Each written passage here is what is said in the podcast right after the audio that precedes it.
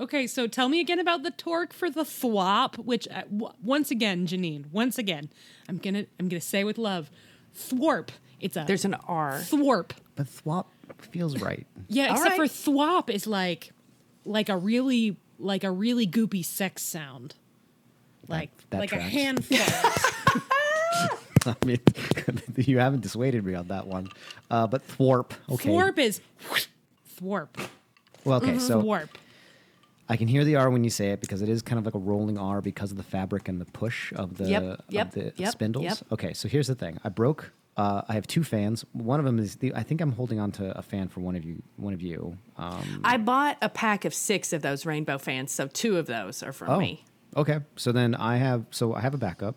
Um, Duh, that's why I got six. That's yeah.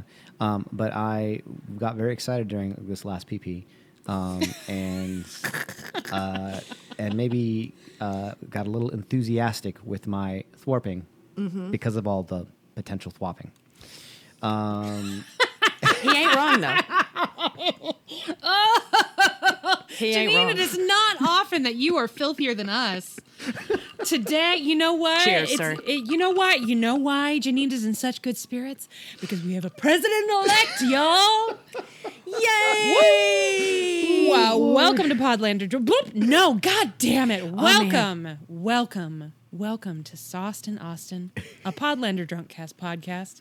This is Volume 1, Imbibe and Prejudice. Uh, it's the sixth episode of the BBC A&E miniseries Pride and Prejudice, written by Andrew Davies, noted "fuck you" guy of Emma Thompson. That none of that is true. Just the last part's a lie. Sorry, just, just the last part that's a lie. I'm Allison.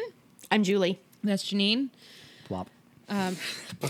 Uh, and y'all, we're gonna talk about this when we get when we get there. But this time in watching this particular PP episode, which I love, I love episode six, um, but I had forgotten exactly how many heavy hitter scenes there are in this episode, and I was not prepared for understanding on like a bone deep level exactly how happy Lizzie and Darcy are at the end of the episode because a thing that they didn't dare dream would come about does come about. Mm-hmm. I was like, oh, that's how I felt yesterday. Mm-hmm. Like, such a sense of relief that, oh my God, this, we're actually, our long national nightmare is almost slightly over. It's our long national nightmare is slight going to be slightly less nightmarish. Still a nightmare. It's but, still a Yeah, nightmare. We're still in a fever dream for sure. but not Yeah. the same nightmare. We don't have to keep having the same nightmare. Yeah. Now we can move on to new nightmares. yeah, which is progressing, right? Yes. There's, there's Yeah. progress in that. Right. Yeah. Um, We have I feel faced great. In in the parlance of Nightmare on Elm Street 1, which I saw for the first time this week, we have faced our nightmares and told them to fuck off. And that felt good. I uh, I f- I feel like our listeners should know that we, as always, did the crowdcast before this, um, and the first like 15 minutes of it was just alternately dancing and crying a little bit about how good we feel. Um, which all we we also did this a little bit on Friday night. You will have already heard our 100th episode. Um, so so you you heard us tentatively approaching a position of hope. Um, ooh, Julie's got a new cocktail. What's that shit? Well, he just brought me some coffee. Oh, That's okay. a cocktail of it's- energy, is what it's that is. Caffeine, the Mm-hmm. the surest stimulant of all. But I did make myself a double Manhattan lengthened with soda with three cherries Yes, bitch. Ah, because three cherries will be popped. Ah, Well, well done. Lydia's already was. That was great. But Good. Jane and Lizzie are. Man, this is going to be a about to filthy episode. Cool. I guess so. Thwop Yeah. thwop. Thwop thwop, bitch. Thwop Flop, thwop. flop, flop, flop, flop, flop. You know what? I always thought thwop sounded like a sex sound. When whenever you would write thwop, I would always I was like, oh, that's so, that's so like farty. Yeah, it has very like wet, moist bodies. Um, but uh, now it sounds extra like sex because it also sounds like wop. Yes, it does.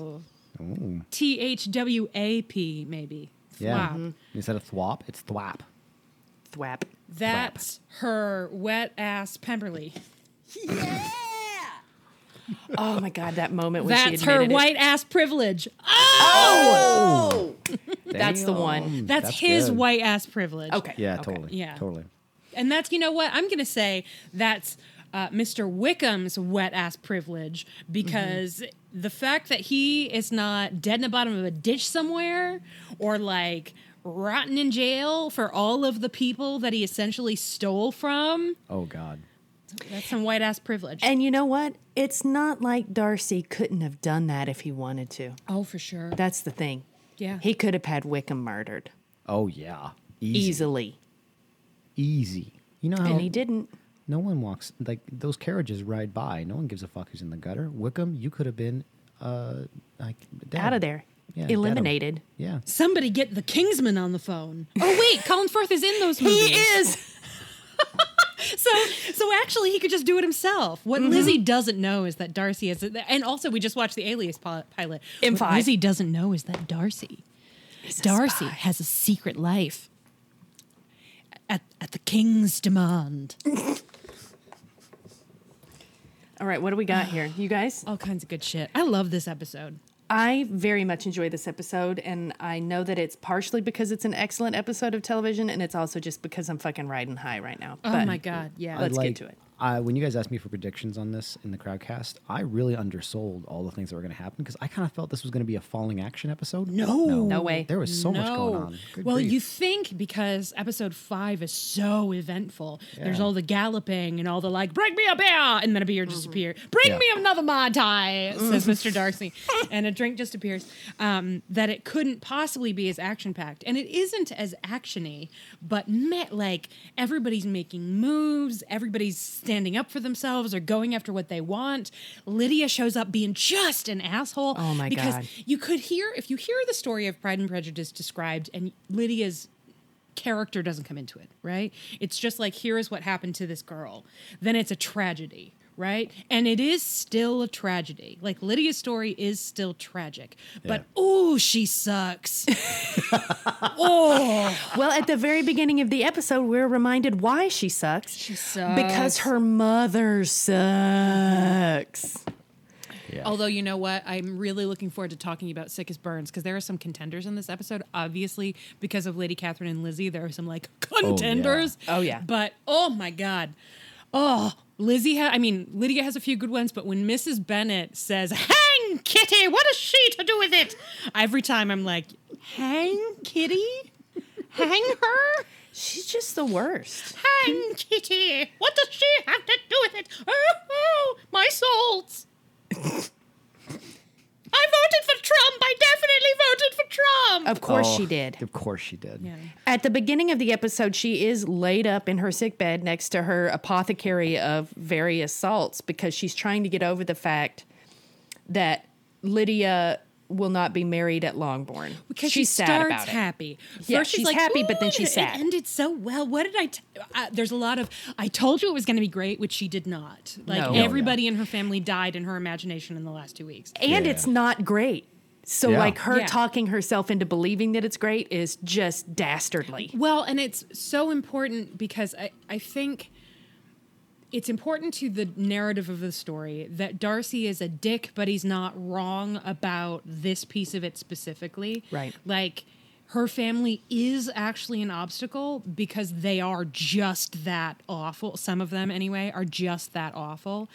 So it's important that Mrs. Bennet delude herself about the nature of Lydia's marriage because that puts her in a position to be feeling really high and mighty about it mm-hmm. to Darcy, the person who is responsible for all of her nightmares coming to an end. Yep. Like directly responsible. And she's such an asshole to him. Oh, I'm sorry. I'm sorry. I want to use Julie's favorite word. We're all having a good day. I'm just going to try to give give my two dear friends here all the treats I can. She's such a butthole. She is a butthole. she's such a butthole. God, she's a Fucking butthole. So she's she's alternately excited about the fact that her young daughter got married, and then she's saying shade to her other daughters about them not being married. She's just being a shit bag, and she's talking about, oh, we've got to get her a new dress. Go ask Dad how much money he'll give her for her new dress, and it's it's really like, oh God, Alison Steadman, Mrs. Bennet, You earned your paycheck. You're so good at this part. Yes, she is. And she, the thing that I really love is how easily she sells the turn that I think is the hardest to swallow in Mrs. Bennet's state of mind, which is how she starts being such a dick about her brother. who- Yes. Who, she thinks is responsible for her salvation because they all believe it to be him, right? That Gardiner paid everybody yeah, off, right? They they all they were told it was Mr. Gardiner and that it was five hundred pounds or whatever, right? But Lizzie and as a result Jane and Mr. Bennet all know better. They all know they don't know that it's not Mr. Gardiner, but they all know that it was actually a lot more money than that. It had to have been more money than that. Didn't her dad say 10,000? Yeah, Uh, He's a fool if he takes her for anything less than ten thousand pounds, minimum ten thousand. And that back then was like, because there's no Living forever. That the thing is, there is no reason, there is no incentive for him to to marry her at all, right? Like that's why in episode five, five when Lizzie says she has no friends, no connections, nothing that can tempt him. They don't have money. They don't have friends in high places, so they cannot motivate him with cash. She cannot motivate him with cash. They cannot really motivate him with shame because she's just not important enough it wouldn't matter. It would just be a reflection on her character and not on his. Right. So there is Ugh. literally nothing in it for him. He has no reason to marry her. So that's why ten thousand pounds. It's it's not. He's passing up an opportunity to get money from somebody else, and also now she's got a shitty reputation. So now he's marrying because the patriarchy is such garbage. So now he's marrying damaged goods essentially, which is why it was such a vast sum of money. do we ever get an accounting of what he actually owed? Like what Darcy actually it's more laid out? detailed in the books, but Yeah. it's Darcy and um, and Mr. Gardiner and Mr. Bennet between them, but mostly Darcy, right? Mm-hmm. Mr. Gardiner was able to pay some of the creditors in Meryton, I think, without Dar- without Darcy getting involved, and um, or maybe it, maybe that's also part of the ruse. It's been a while since I've read. Been a while since I've read this part of the book. um, but basically, Mr. Darcy wanted to do as much of it as possible, uh, and it involved all of his creditors in both Meryton and Brighton, which is he owed money to every merchant in town and had gambling debts and all when of that Mr. shit. Bennet lifted up the list that Darcy sent him, like Darcy sent him a receipt, like, here's what I did. Well, Every Gardiner sent him a receipt. Gardiner, that's right. Every single person that was paid. And Yeah. it was like two pages too. So you know that Wickham is Well, because when they show up in those clothes, that it's one of the really great pieces of costuming because they never talk about it because they don't need to. But all of a sudden, Wickham and Lydia show up and they are wearing nicer clothes than anybody else in the house. Yep. Right? Like Yep. economically, they've they certainly haven't jumped in societal standings, um, but they have more money now.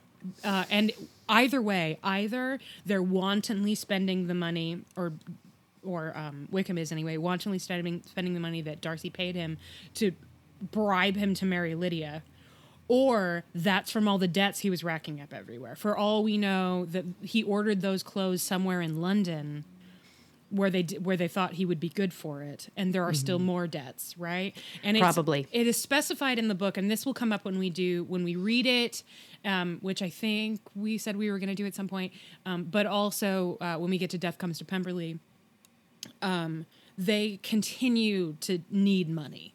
So Darcy has a hard time. Lizzie tries really hard to keep Darcy's mess or to keep Wickham's mess from Darcy. So she often, if Lydia needs money, will send money out of her like personal allowance, which is considerable because again, she's got fat stacks of cash now. Um, but also, they also hit Jane up for money. Oh God, Jane and Bingley, and eventually That's what's coming. This is one of my favorite details in the final chapter of the book. Eventually, even Bingley is like, "You gotta go," and like to the point where even Mr. Bingley is like, "Nope." Sorry, you can't stay here anymore. Get out of my house, And if you drive those people to be like, we really question their judgment. Those two people who are like, everything's wonderful. Two golden retrie- if two golden retrievers think poorly of you, you have made some bad decisions. Examine your choices. That's like Mr. Rogers is ashamed of you. That's what it is like. Oh, that'd be heartbreaking. Right? But not to them, and they just keep wantonly asking for money. I would be remiss if I didn't note something in the transition between the first two scenes of the episode that really impressed me. So we start in Mrs. Bennet's bedroom where mm-hmm. she's having her big epic aria about Lydia getting married. And then we follow Lizzie downstairs as she's just pissed, so pissed. But you can't escape her mother's voice. Like you come down the stairs and you can still hear Mrs. Bennet screaming and yelling. And then you see Lizzie turn towards her dad's study, and dad goes, Come in. And you can still hear Mrs. Bennet screaming. And he says, Close the door. Well, And and, that- they and stand there. too. Yes. Yeah, That they hold moment. hands and just mm-hmm. listen to her caterwauling before he says. That's "Close right. the they have the quiet moment first, and then he says, Close the door. I love this scene so much. This is eventually we're obviously going to have a very uh, spirited debate about who is the best to everybody, right? Like best Lydia, best Lizzie, best Darcy, best Wickham, et cetera, et cetera. Um, lots of the bests are going to come from this miniseries. Um, but I think Mr. Bennet is a little bit open for debate. There are some really good depictions of Mr. Bennet out there, but this episode, this guy kills the whole way through. Like from here on out, there is there are two scenes, exactly two scenes, maybe three, where nope, two, where he's just happy. Right, one is when silent. It's the scene Jeanine got most excited about. We see one little silent montage scene of him like sipping a port and reading a book. Right, And he giggles about it, and it's cute as hell. Yep. It's very That's cute. one. Yeah. Two is after Jane gets engaged. And even in that scene, he still tells a joke about how much Wickham sucks. Right? Every other scene, it this episode is distinctive because every other time we see Mr. Bennet, it's tinged with sadness. Right? And you get that in episode five, but the thing he says at the end of his big scene in episode five is, Don't worry, it'll pass and far more quickly than it should, which is such a like a really effective piece of self-indictment, right? Like that's He that comes says from shame. He says a similar thing about himself in this one too, which is I can forget it. I probably shouldn't, but I will. Or say it's very Yes. similar because he says it about Lydia and Wickham. Yeah. He's like, eh, might as well just let it go. There's nothing else I can do about it. It's real easy for me to compartmentalize and move on. Yeah. So that's what I'm going to do.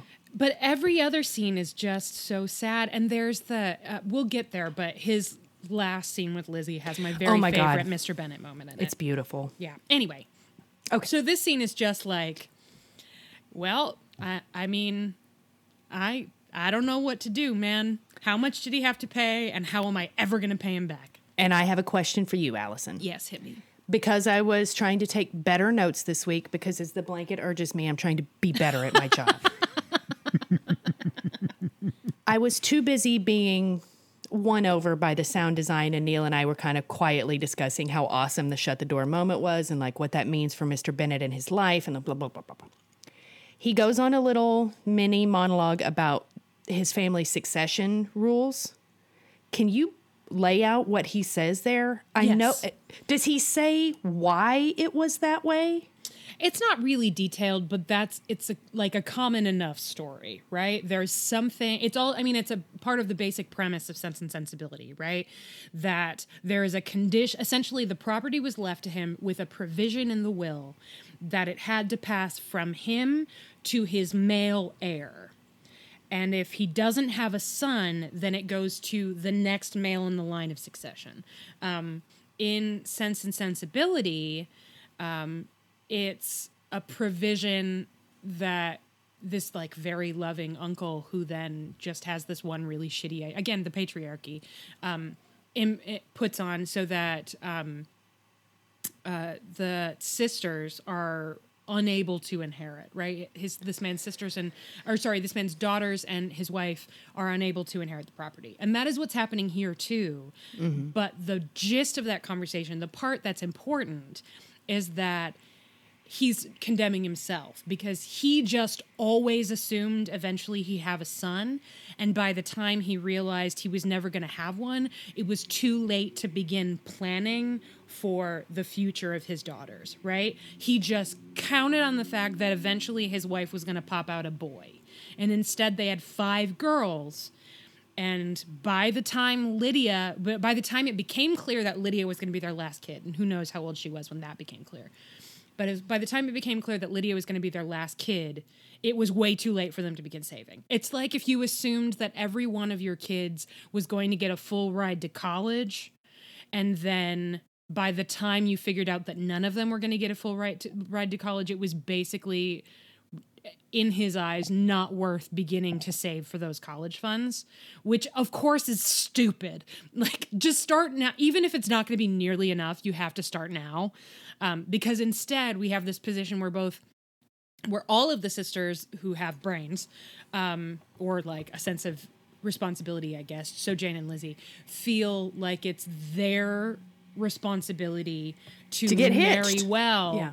um, Jane thinks that she would very much like to marry for love, but can't. Lizzie, on the other hand, is basically counting on being an old maid and has reconciled herself to being poor when she's old because she would rather be poor than in a marriage where she doesn't love her partner because Right. of the example set by her parents. Whereas Jane is like, well, it's my duty to get married, even if it's to someone I don't love, but I really hope it's to someone I love. So let's take a little bit of a deep dive into the psychology of Mr. and Mrs. Bennet, just briefly, just for me. Okay.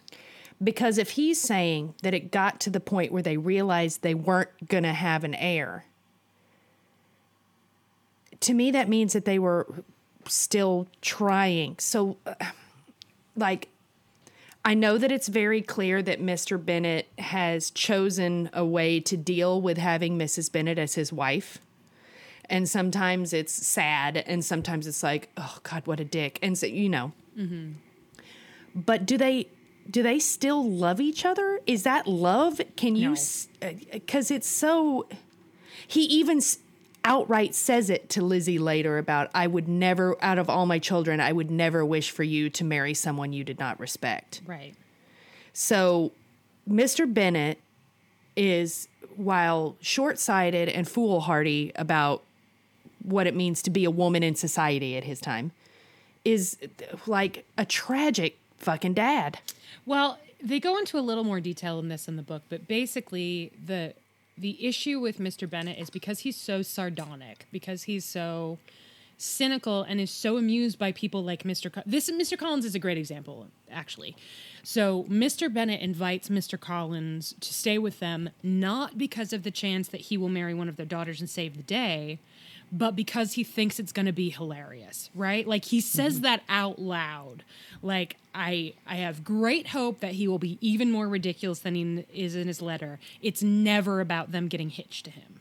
Right? Mm-hmm. It's just that he thinks it's going to be really funny to watch this idiot roam around his house for a while. But he, but that wears thin, as it does with Mrs. Bennet, because what what Austen outlines is in the book is that Mr. Bennet thought she was pretty, and thought she was thought it was hilarious because she was such an idiot, which is an incredibly cruel thing, frankly, right? Like that's incredibly dismissive of Who gets the last word though, man? She made his life a living fucking hell. totally, but th- I mean they both mm, I was going to say they both deserve better, but I'm not sure that's true. But you know, she could have potentially found someone who would actually love her.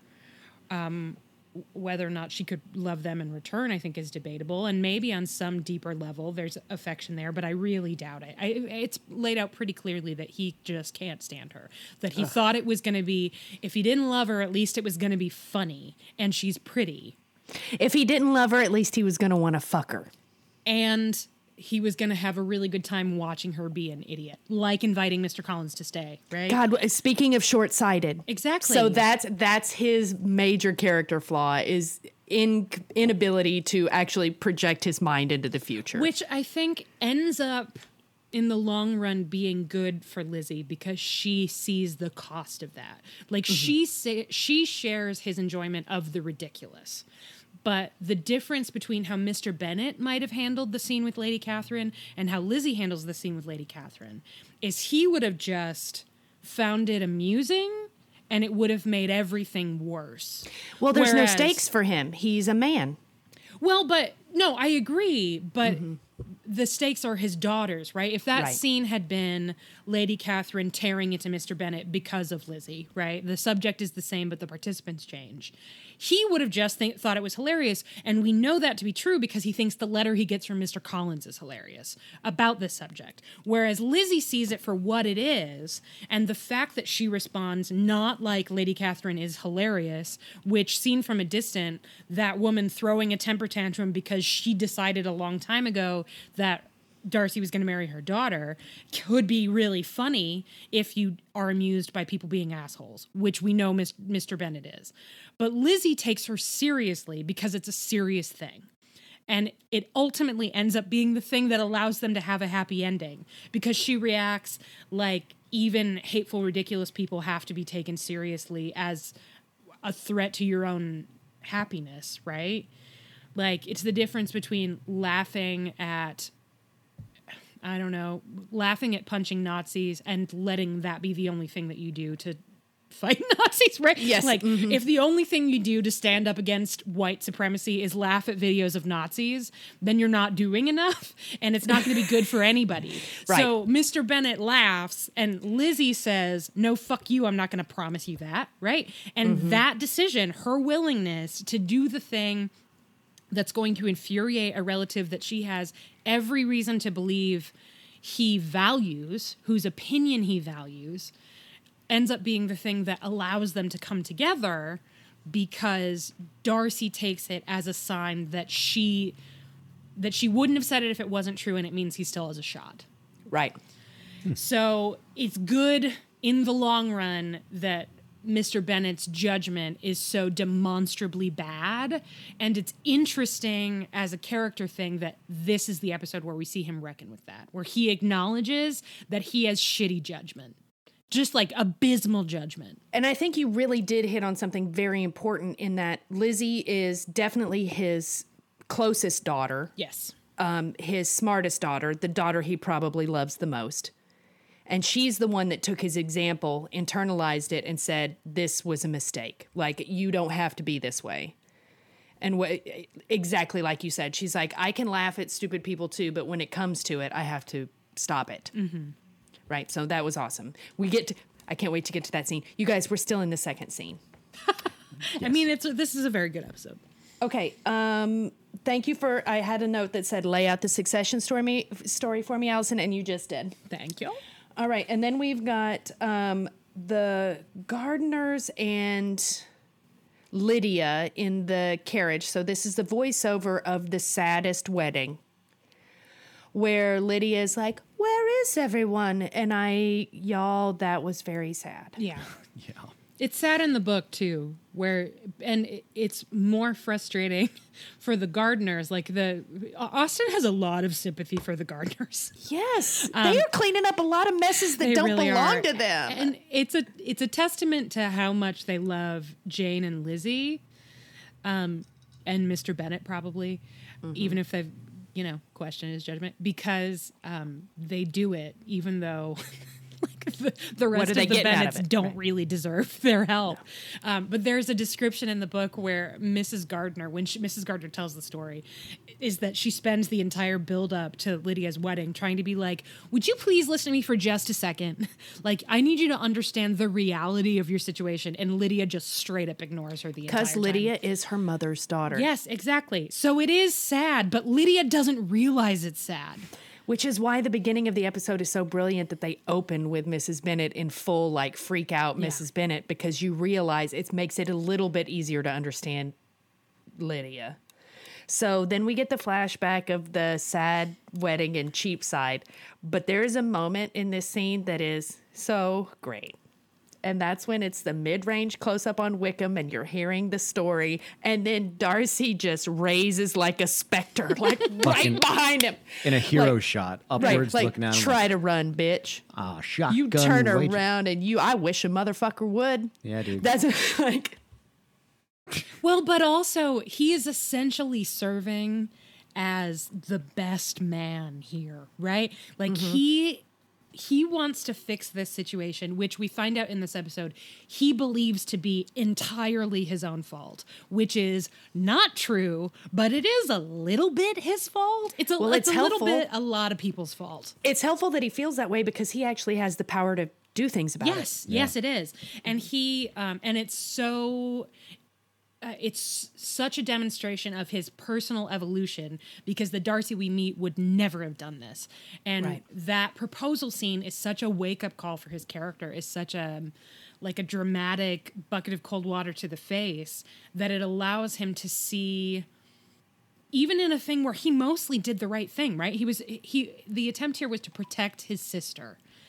But because that is what he prioritized, he um.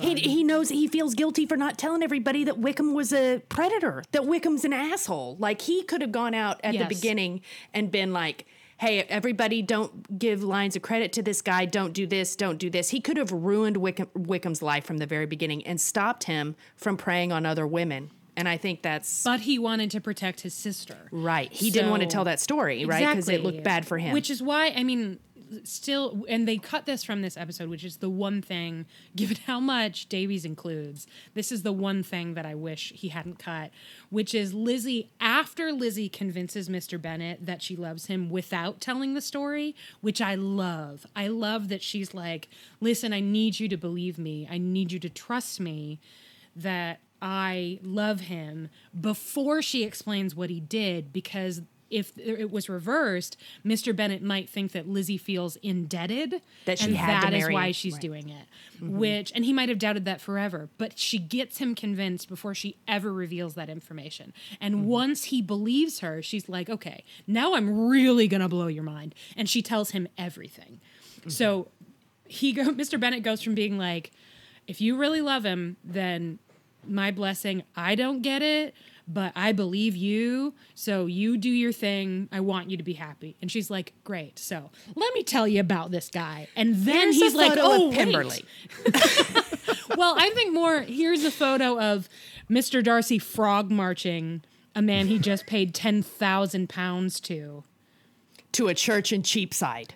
And standing there while this asshole marries your slutty, slutty daughter. Oh, and it's not even that she's a slut, it's just that well, she's I mean, dumb. she And is that's- dumb, but in this case, the reason that it's so important is because he has no reason to marry her. He is Mm-hmm. Because he's, and again, patriarchy is garbage. Lydia, if what Lydia wants to do is fuck, Lydia should be able to fuck.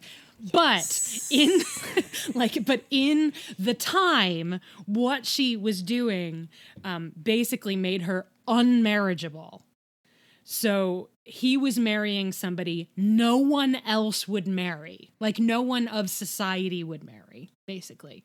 Um, and then, so, point being, Mr. Bennet comes around on Mr. Darcy pretty fucking fast. Yeah, at that point, then he's like, "Well, can I marry him? I, I should marry him too, right? Yes. Can I marry? him? I think I'm in love with him. I think that he love might him. actually say that in the book. I think if I you like don't this marry him, guy. I might marry him myself. Is something Yeah. it might Yeah. be in there. So i- included in the letter is a little bit of a but like little info drop about the fact that Wickham and Lydia are not going to be living in society. Like they can't. So it's like you can't live in Longbourn. They're going to move to Newcastle. And then Mr. Bennet's like they're not welcome back here. And then the next scene is them showing up there, which is perfect. It's such a good cut, and it, we do lose a little thing that I like. Um, but it, but the cut alone is worth it because it's so funny that Mr. Bennet says no, she's never setting foot in this house again, and Lizzie and Jane just let him talk, and they let their mother explode and start sobbing and run upstairs, and then they quietly go into the study. And they're like, listen, if you don't let her come here, her life is over. It'll be that her family won't even recognize her. Yes. It will hurt her eventually. It will hurt us eventually. They don't have to live here. They're not going to live here, but you have to recognize her as your daughter. Uh, It's the very least that you can do. So, because he respects them, he says, yes, they can come. And then the entire time, he's such a dick to Wickham. I love it so much. Mr. Bennet, with his like just staring at this asshole. Everybody else is talking, and Mr. Bennet's just doing this. Sorry. Mrs. I'm Bennet staring. trying to figure out where they can live in the neighborhood before Mr. Bennet shuts her down, where she's going through all the different estates that might be available to let or buy. This is where I formed my opinion that Mrs. Bennet, in another time, in another timeline, could have been a real estate icon. Yes. She's Like right. The draw, it, the great house at Stoke would work if the drawing rooms were larger. Right, and that parlor at the other one is just a little skosh too small. Oh, it's So- the attics. The attics are too small. That's right, the attic. She would have been the very she a Regency bus stop uh, advertisements would have been really great for her. Oh yes. Ooh, or Mrs. benches. Bennet. The benches. Yeah, yeah, yeah. Just like nothing but her on there with her smelling salts, going like, "Oh, this is Her slogan, For she- you. I knew when I said it to you. I can't believe these deals. They make me faint. Her slogan would be like, "My nerves, your benefit." Oh. Uh, and then I, I, so I wrote, Mr. B says no Wickhams in Longbourn, but then here they are. So they show up, and then Wait, Julie, the moment Julie, with Julie, Mary's Julie. face, Mary's fucking face. Yeah. It's so awesome. She is so pissed.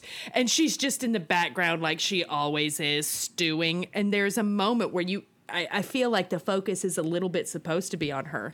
And it's just like, you assholes. I before we move on, Julie, I think I cracked why this Mrs. Bennet would be a great realtor idea is so genius.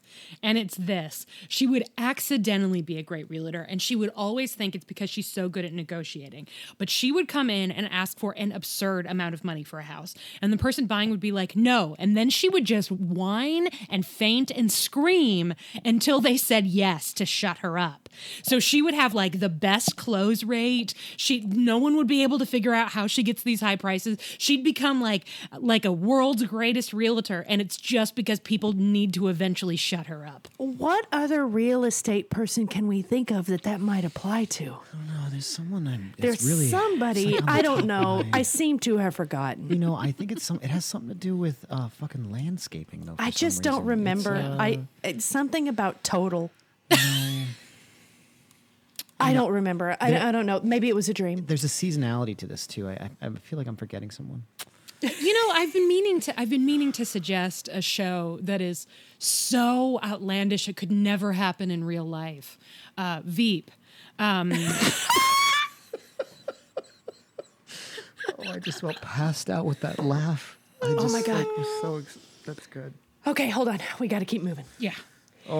So Lydia and Wickham show up at Longbourn in their fancy clothes, which Allison already mentioned, and that's like a little hint from the costumer that these people are not taking this seriously, and they. It's a it, it means that Lydia's life from here on out is nothing but tragedy. Mm-hmm. Frankly, that's mm-hmm. just by costuming alone, you should understand that little moment. She gets out of her little carriage and then proceeds to Mrs. Bennet all over everybody's face. Just, She's like, Just- "Oh, I'm married now, so I go in first. And it's like, Flop. "Oh my god, you!" Oh, to Jane, not just I go in first, but like, mm-hmm. excuse me, Jane, you have to go. Behind, excuse me, nicest person in the entire world, you have to go behind me now. Like Yeah. how? I get maybe saying that to Lizzie, but surely Jane has just always been nice to everyone. I have my note is, "I hope that moment was worth it, Lydia." Because you know mm. the rest of her life is going to be pretty bad. Yeah. And it really, like, the, as a woman, particularly trying to empathize with what time was like or, or what everything was like for women in that time period, she's fucked. It's just going to be a nightmare for the rest of her life. Oh, yeah. So we can hate on her all she want, all we want, and I will because she's an asshole, and she's definitely nope. She's not my golden butthole. No, she's not the golden butthole. She's not the golden. There are butthole. so many buttholes. There's there are like, too many buttholes. Just uh, like everyone's Too many buttholes. A Jane Austen story. everyone just bent over, spreading, just butt, butt, butt, butt, butt, butthole. So Butts. Lydia has this moment where she lords her marriage over everybody, and I'm like, mother's daughter, boom, boom, boom. And then I'm like, what, what, what? Because this is where Lizzie finds out that Darcy was at their wedding. So they have the little sister walk, remember? And Yeah. Liz, Lydia's all like talking about it like it was so fun, and I'm so sad you couldn't be there. And oh, Darcy was there. Oh, that was supposed to be a secret. Yeah, she's so the woman who plays Lydia, Allison's no, Julia Sawalha. Yes. Um, is so good in this scene because she you can tell that she relishes a lording all of this over her sisters, but B fucking up. Like, oh no, that was supposed to be a secret. I'm so bad. Oh, I'm so bad. Oh my god, I'm so bad. It's mm-hmm. just oh, it's so perfectly hateable. As she says that, you can watch Jane and Lizzie, the only two bitches in the f- fucking moor who know what the fuck is going down, just like melt inside themselves, like, oh my God, you fucking idiot. Yeah. Oh God. And it's so sad. But Lizzie is also a little bit excited. Oh yeah, you can see her breath get caught. She's like, oh, oh hello. Because Darcy, what?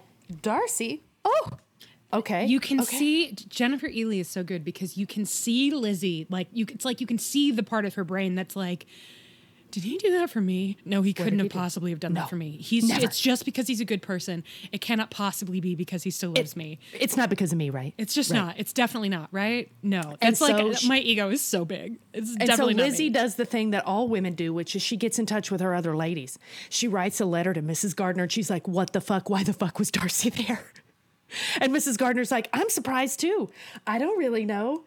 And then she lays it out. I love. I wish that the letter that it was possible to include the whole letter, but it wouldn't be right.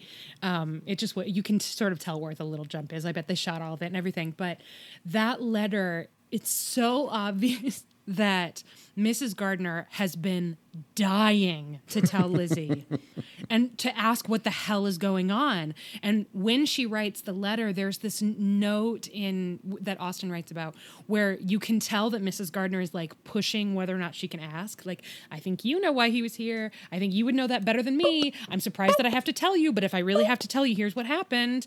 Um, because she just assumes that they're engaged already and that Lizzie, they both assume that's part of the explanation.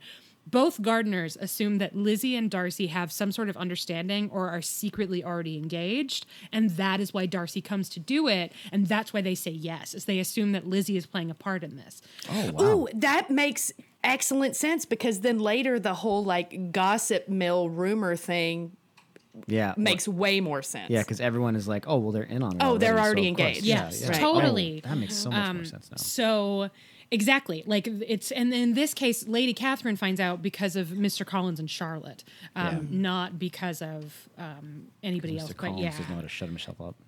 Well, in Charlotte, there's there are little notes about how happy Charlotte is about this development and how much she enjoys that Lady Catherine is not. And eventually, she's like, when once they actually get engaged, Charlotte's like, uh, we have to go stay at Longbourn for a while because I'm not putting up with this. So they leave and go stay with her parents for a while. That's how pissed off Lady Catherine is. So in this letter back and forth between Lizzie and Mrs. Gardiner, we do get a little uh, scene of Darcy explaining himself to Mr. Gardiner, like, I'm going to take care of all this. This is on me. I could have told people way back in the day that this person, Wickham, was uh, a bad person. I I feel responsible, so I'm going to pay for all this. And Gardiner's like, "Really? That's a lot of money. Are you going to let me help you?" And also, like, this "No." isn't entirely your fault. You're taking way too much responsibility. exactly. And he's like, And Darcy's like, "No, no, no, no. nope, I got me. this. I got this. I've got so much money. Shake my hand, bro." And that is Mrs. What Mrs. Gardiner says is like It'll fall out of my we. Yeah. would never have said yes if we fucking thought, ducats just falling out of his cuff. if Just we fall didn't think you were involved with this, we would never have said yes. So basically, you are involved with this, right? And then Lizzie just straight up never replies because she doesn't know what to say because she's very embarrassed that She Mrs. shook. Gardiner thinks that they're already engaged, and she doesn't want to have to write and say no, we're not engaged. Like she doesn't want to mm-hmm. have to admit it that they're not engaged because she would like that to be true so much. So she just straight Mrs. Bennet or, or Mrs. Gardiner writes like a 15 page letter and then is like, and then gets like radio silence. Gets nothing. I also have to admit, based on Lizzie's overall character, that maybe she's seeing this happen and piecing all these pieces together, but realizes that if she says something, it's going to make her look like a Oh yeah, I mean Lizzie Right. is obviously Yeah. incredibly intelligent, so it's a mm-hmm. lot of things at once. So then Wickham and Lydia are obviously are at Longbourn. Everybody's hanging out. It's not great, especially for Lizzie and Jane because they understand the stakes. But everybody's outside. It's a lovely day. And Lizzie, this is important. Lizzie is sitting on a bench reading this letter, reading When Wickham, this letter. When Wickham's like, "Can I bug you? And she's like, motherfucker. Let's take a walk." And she's like, "Yeah, let's." He says, let's take a walk, sister. Wow. This is she is so good. Jennifer this. Ehle is so great in this whole episode, but she is very specifically so good at being like, I'm gonna shut this shit down, Lizzie. And we get two shades of it. We get it here where she's like, Oh, that's so funny. Yeah, for uh, you know what I heard? I heard maybe you weren't so into ta- making sermons. I heard maybe that that that that you were paid for that job. Maybe My note on this is Lizzie is a master of dropping little snippets of dookie all over this motherfucker. Yes, just like oh, Just like, smiling angelically, like beatifically smiling the whole time. And Oh, then you got paid off? I know about it. And then she Oh. hold we're brother and sister, you know, and then she holds her hand out to be kissed. Oh. And it's so different from the way she acts with Lady Catherine. Like I just, ugh! she Jennifer Ehle is so good at this shit. She, we'll t- debate it later, but of all the Lizzies, she is the one who gets that Lizzie the best, like that part of Lizzie. the No outmaneuver, contest. the the actual intelligent outmaneuvering, the like, like spiky, um, She shut like- that shit down, Lizzie. She can Yeah. like she's like waltzing around people while like poking them in the back of the head and saying it wasn't me, fuck you, ha ha, waltz. Or you deserve this. Well, and she's incredibly socially adept, which Darcy is not, right? Yes. Like th- that's part of why they're so well suited to each other. Is she's going to be able to draw some of that out of him. Anyway, Um, and then a coach shows up, and I'm like, "Is that a barouche box?" And then my notice, "No, Julie, not yet, not yet, Julie. not yet."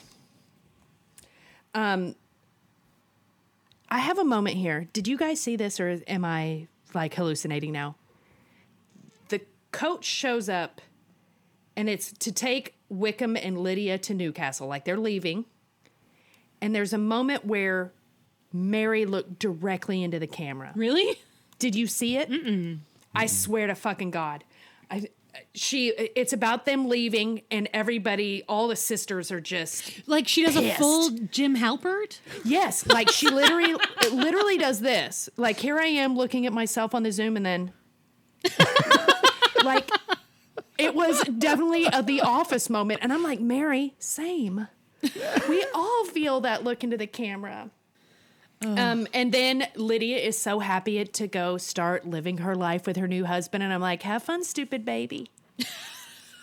Well, I Janine in particular, when we were on the crowdcast, got excited when Mrs. Bennet is like, "How long will you be gone?" And Lydia says, "Oh Lord, I don't know, two or three years at least." And, and I think Janine was like, "Yeah, stay gone." like go get out. Get. Great. And then they leave, and all the other sisters just like, Oh. fucking Charlie Brown Christmas their way back into the house. Wait, wait, wait, wait, wait. Our We're lives are skipping ruined. My rent-free moment.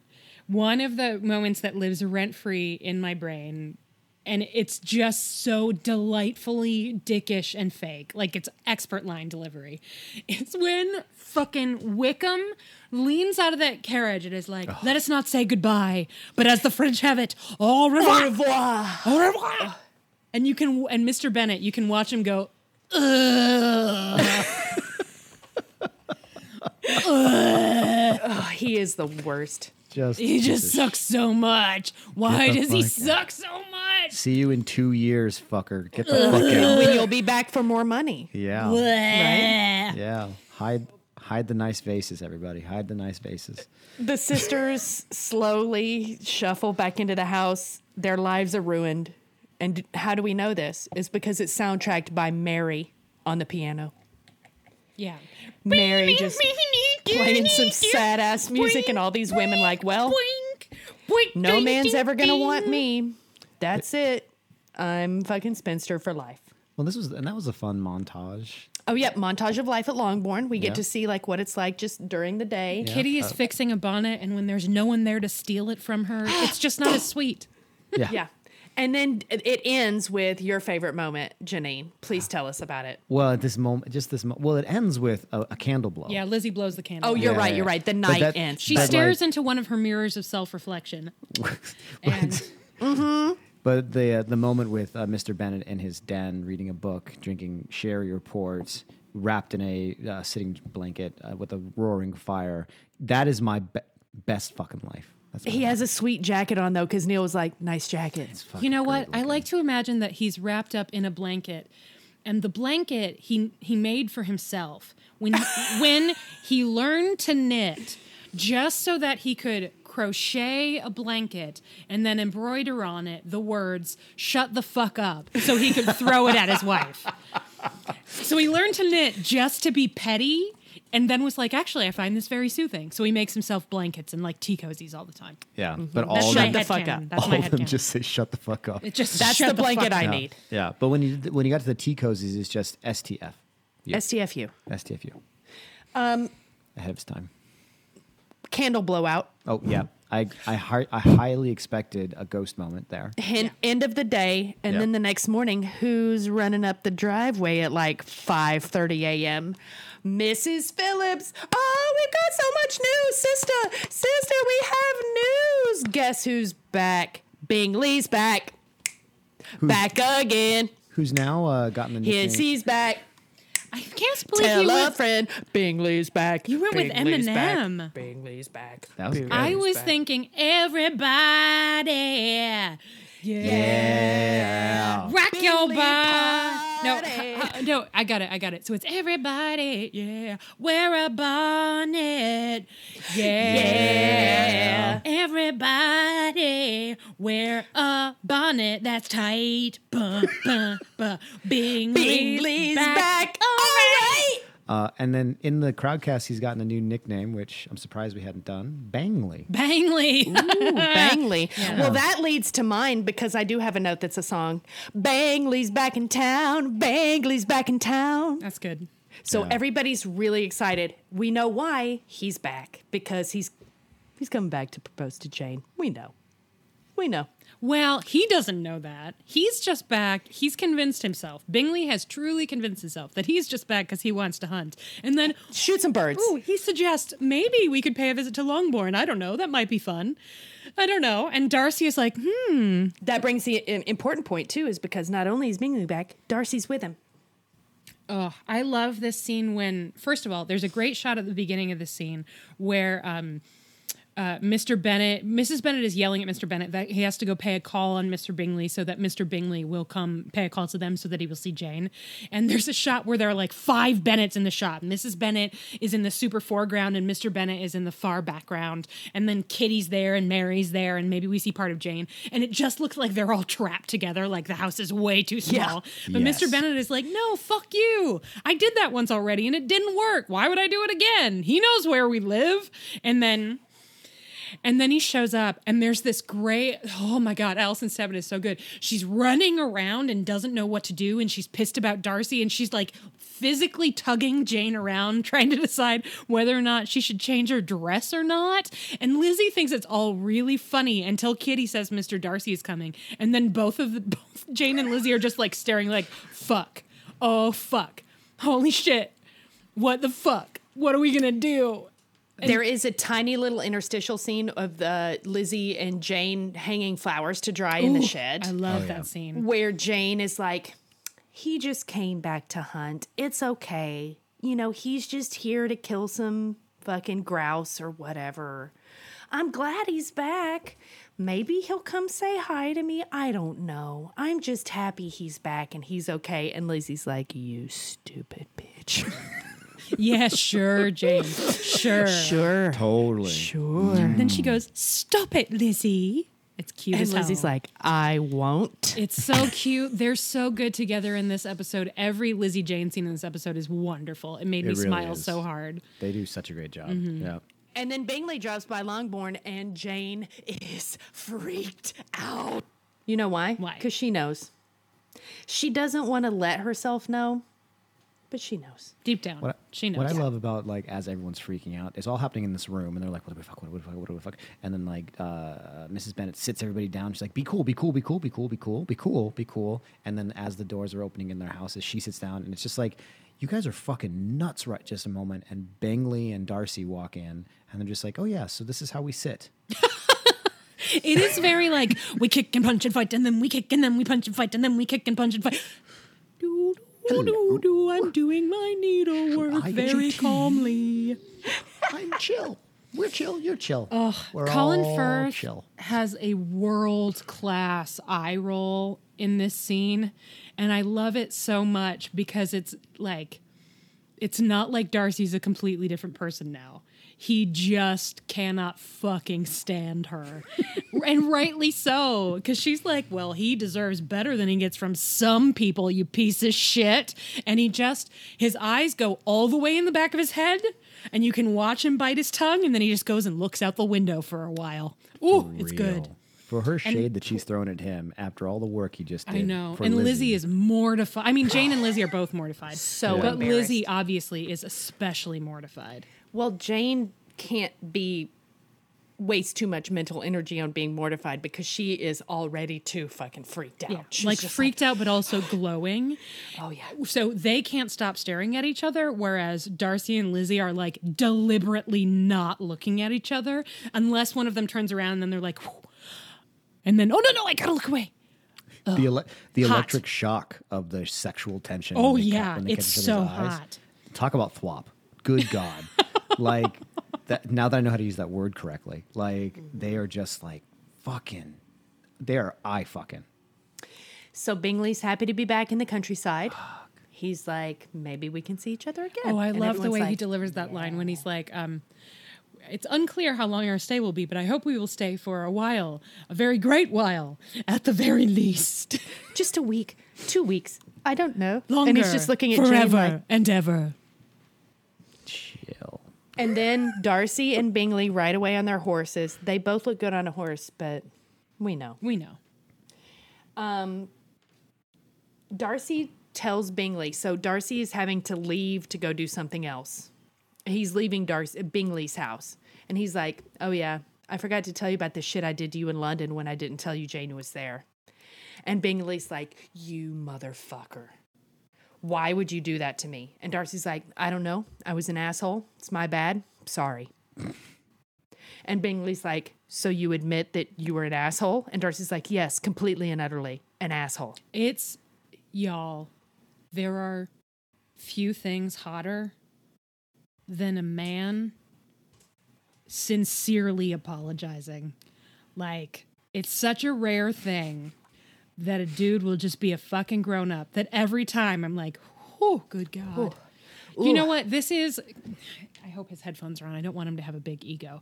This is one of my very favorite things about Tom is that Tom has zero pride when it comes to admitting that he was wrong. Like Tom will just Tom really likes to be right, but if he is wrong, he uh, there's no fake ass apology. It's never like I'm sorry you felt that way. He apologizes very sincerely and it ju- it always means so much to me. And here it has the added bonus of coming from somebody who's just so hot. In fact, he's so hot in this scene that part of me is just like kiss, even though I want them to both end up with other people, right? But wouldn't it be hot if they kissed? Oh my god! But when you can tell that Bingley is just like, no, no, no, really, you you're sorry, okay? Because I'm not going to be able to be mad because when are you ever wrong? Like, are you sure you don't want to pretend that you weren't wrong for a while so I can be mad at you? No, okay, then cool. And then Darcy gets in his barouche box and rides no, away. no, no, no, and the, because first. She, D- Bingley says, Oh, so you approve," and he says, "Do you need my approval?" Um, and he says, "Well, no, but I'd like to have it." And he says, "Very well, then go." get on with it. Is and that he what looks he says? So happy. Oh, ah, he's finally like, "Go get take- your girl." He finally gets to take the treat off his nose. He's so excited about it. Yes, Quick, ma- my horse. exactly. Quick, Darcy man. gets in the barouche box and drives away, and Bingley's like, "Bring me my horse," because he immediately has to go propose to Jane. It's so sweet. And what makes it so fucking hilarious is that we realize that this is like 5:30 a.m. Yeah, he shows up and they're all still in their PJs. Because they're all still in their pajamas. It was not expected visit. Everybody's freaking out. Mrs. Bennet is running around with the little fucking newspaper curlers in her hair. And this like, is when she says, around. "Hang Kitty, what does she have to do with it?" And Kitty goes "Ah," and runs Um, away because her mother wants to hang her. My note actually is just poor kitty. Poor Kitty. Kitty. Not Gosh. Mary. Mary's an asshole in this scene. Mary Fuck Mary. sucks. Mary has enough of a spine to put up with it. Kitty, I don't know. I think it hurt. Kitty, Kitty. Kitty's got a rough go in this episode because they are all running around. First of all, it doesn't matter. Kitty's not good company. Uh, also, Kitty's a piece of shit. Also, like Kitty may as well be dead. This is what she gets in the first scene. Then Mary refuses to go see Bingley at all. So that I guess is a mark in Kitty's favor. Kitty gets one thing that goes right for her that day. There's no Mary. Uh, and then we cut after J- poor Jane is all freaked out and Lizzie is all bemused. We cut to like bam, they're sitting in the parlor and everybody is weirdly silent. And Kitty's just watching her mom while Mrs. Bennet is just like wink, wink, wink, wink, wink. And bless her heart when she fucking Kitty when she's like, "Why are you winking at me?" You know what? Be honest. There are no stupid questions. I think the single best line delivery in this whole episode, which is really saying something because we haven't even gotten to the Shades of Pemberley yet. But I really think the best line delivery in this entire episode is after Kitty and I think Mary is actually there. I'm wrong. And Mary and Mrs. Bennet leave. There's like awkward pause of maybe 20 seconds, and then you hear sort of footsteps in the hallway, and one of the servants comes in, and she so obviously realizes what that what she's been asked to do is bullshit that there's like no hiding it at all. She goes, um, Miss Lizzie, your mother wants you upstairs. You're needed upstairs. And then she just slowly Curtsies. backs out of the room. there is a like moment those. before that that is so righteous though. Hit me. Where it's it's just Bingley, Jane, and Lizzie, right? And Lizzie realizes she's still in the room because she knows her sister Jane would probably like her to stay there. Mm-hmm. And she calmly reaches over and picks up her needlepoint and then does a full 90 degree turn away from them like this. that shit is so baller. Like that. Please get on with it. I'm here if you need me. Yeah. Like, and then she gets called upstairs because her mom's an idiot. Yeah. And Lizzie's upstairs going, Mom, please let me go back down there. I know Jane would want me to be there. Jane w- is going to be so embarrassed that you're trying to manipulate the situation like this because Lizzie doesn't Bennet- realize what he's come to do. Five more minutes. Five more minutes will do it. Oh, God, what a turd. But you know what? In She her right. defense, she's right. She right. Oh, um, Susanna Harker is that her name? I'm gonna pull it up. I never remember. Mrs. Bennet, Alison Steadman. No, um, Jane. I think it's Oh, Susanna sorry. Harker. Um, is so wonderful in the scene after Bingley runs out. There's another bit that I am really bummed isn't included in this episode, um, and it's there's a scene where Jane, or sorry, where Lizzie and Bingley are alone together, um, and they both acknowledge what happened and talk about how excited they are to be brother and sister, and like kiss each other's cheeks and everything, and it makes me so happy.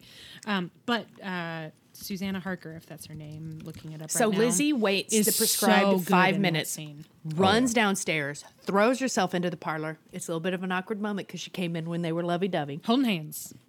holding hands. But then everybody's happy about it, and Mr. Bingley leaves the room to go talk to Mr. Bennet. Yes, Susanna Harker is her name. She's so fucking good in this scene. And then Lizzie and uh, Jane have the great moment. They're just so good together about, oh, God, thank God. Uh. And then as they're leaving, Mr. Bennet tells Mr. Bingley, you can come back tomorrow if you can bear to. Um, And that made me laugh so hard. really quick, the Jane has a line that it just it breaks my heart every time because how is this a, a person this genuine and loving even possible.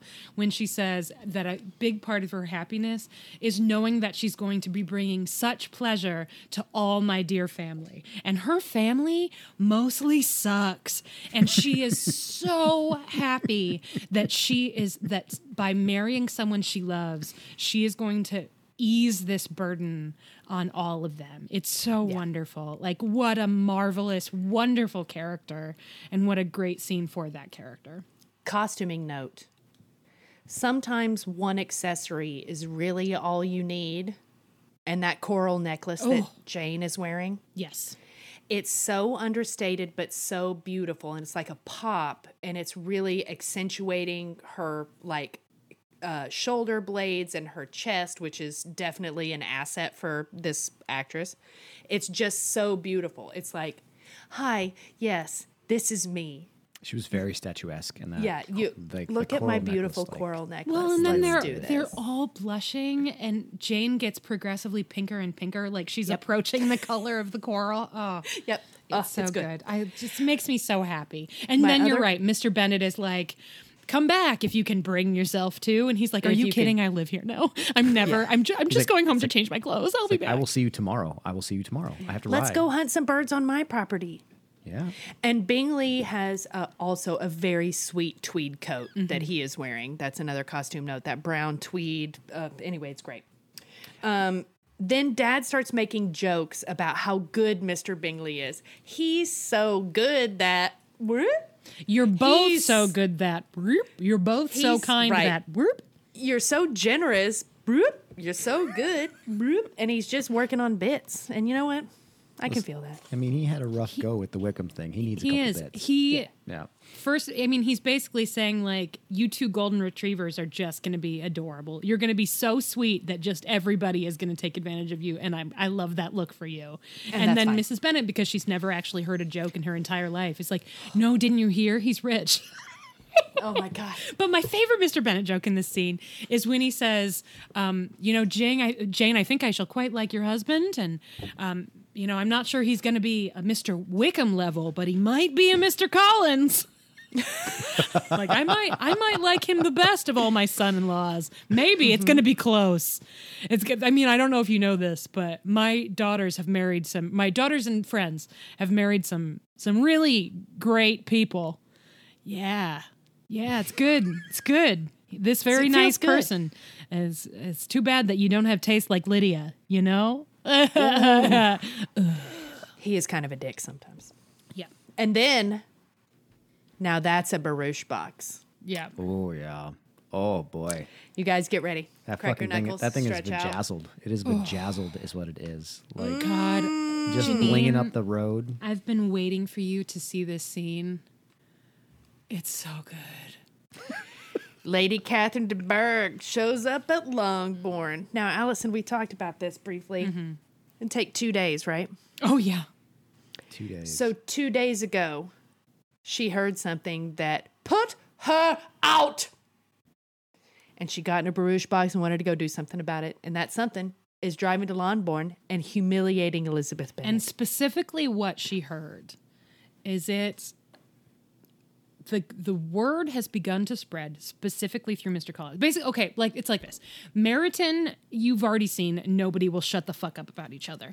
So all of the people in Meryton are like, "Ooh, did you hear about Kim? Did he really get pinned about uh, about Jane and Bingley?" And then they're like, "Oh, well, Mr. Darcy's here too. Do you think he's going to get engaged to Elizabeth? Ooh, wouldn't she be lucky? No, that couldn't possibly happen."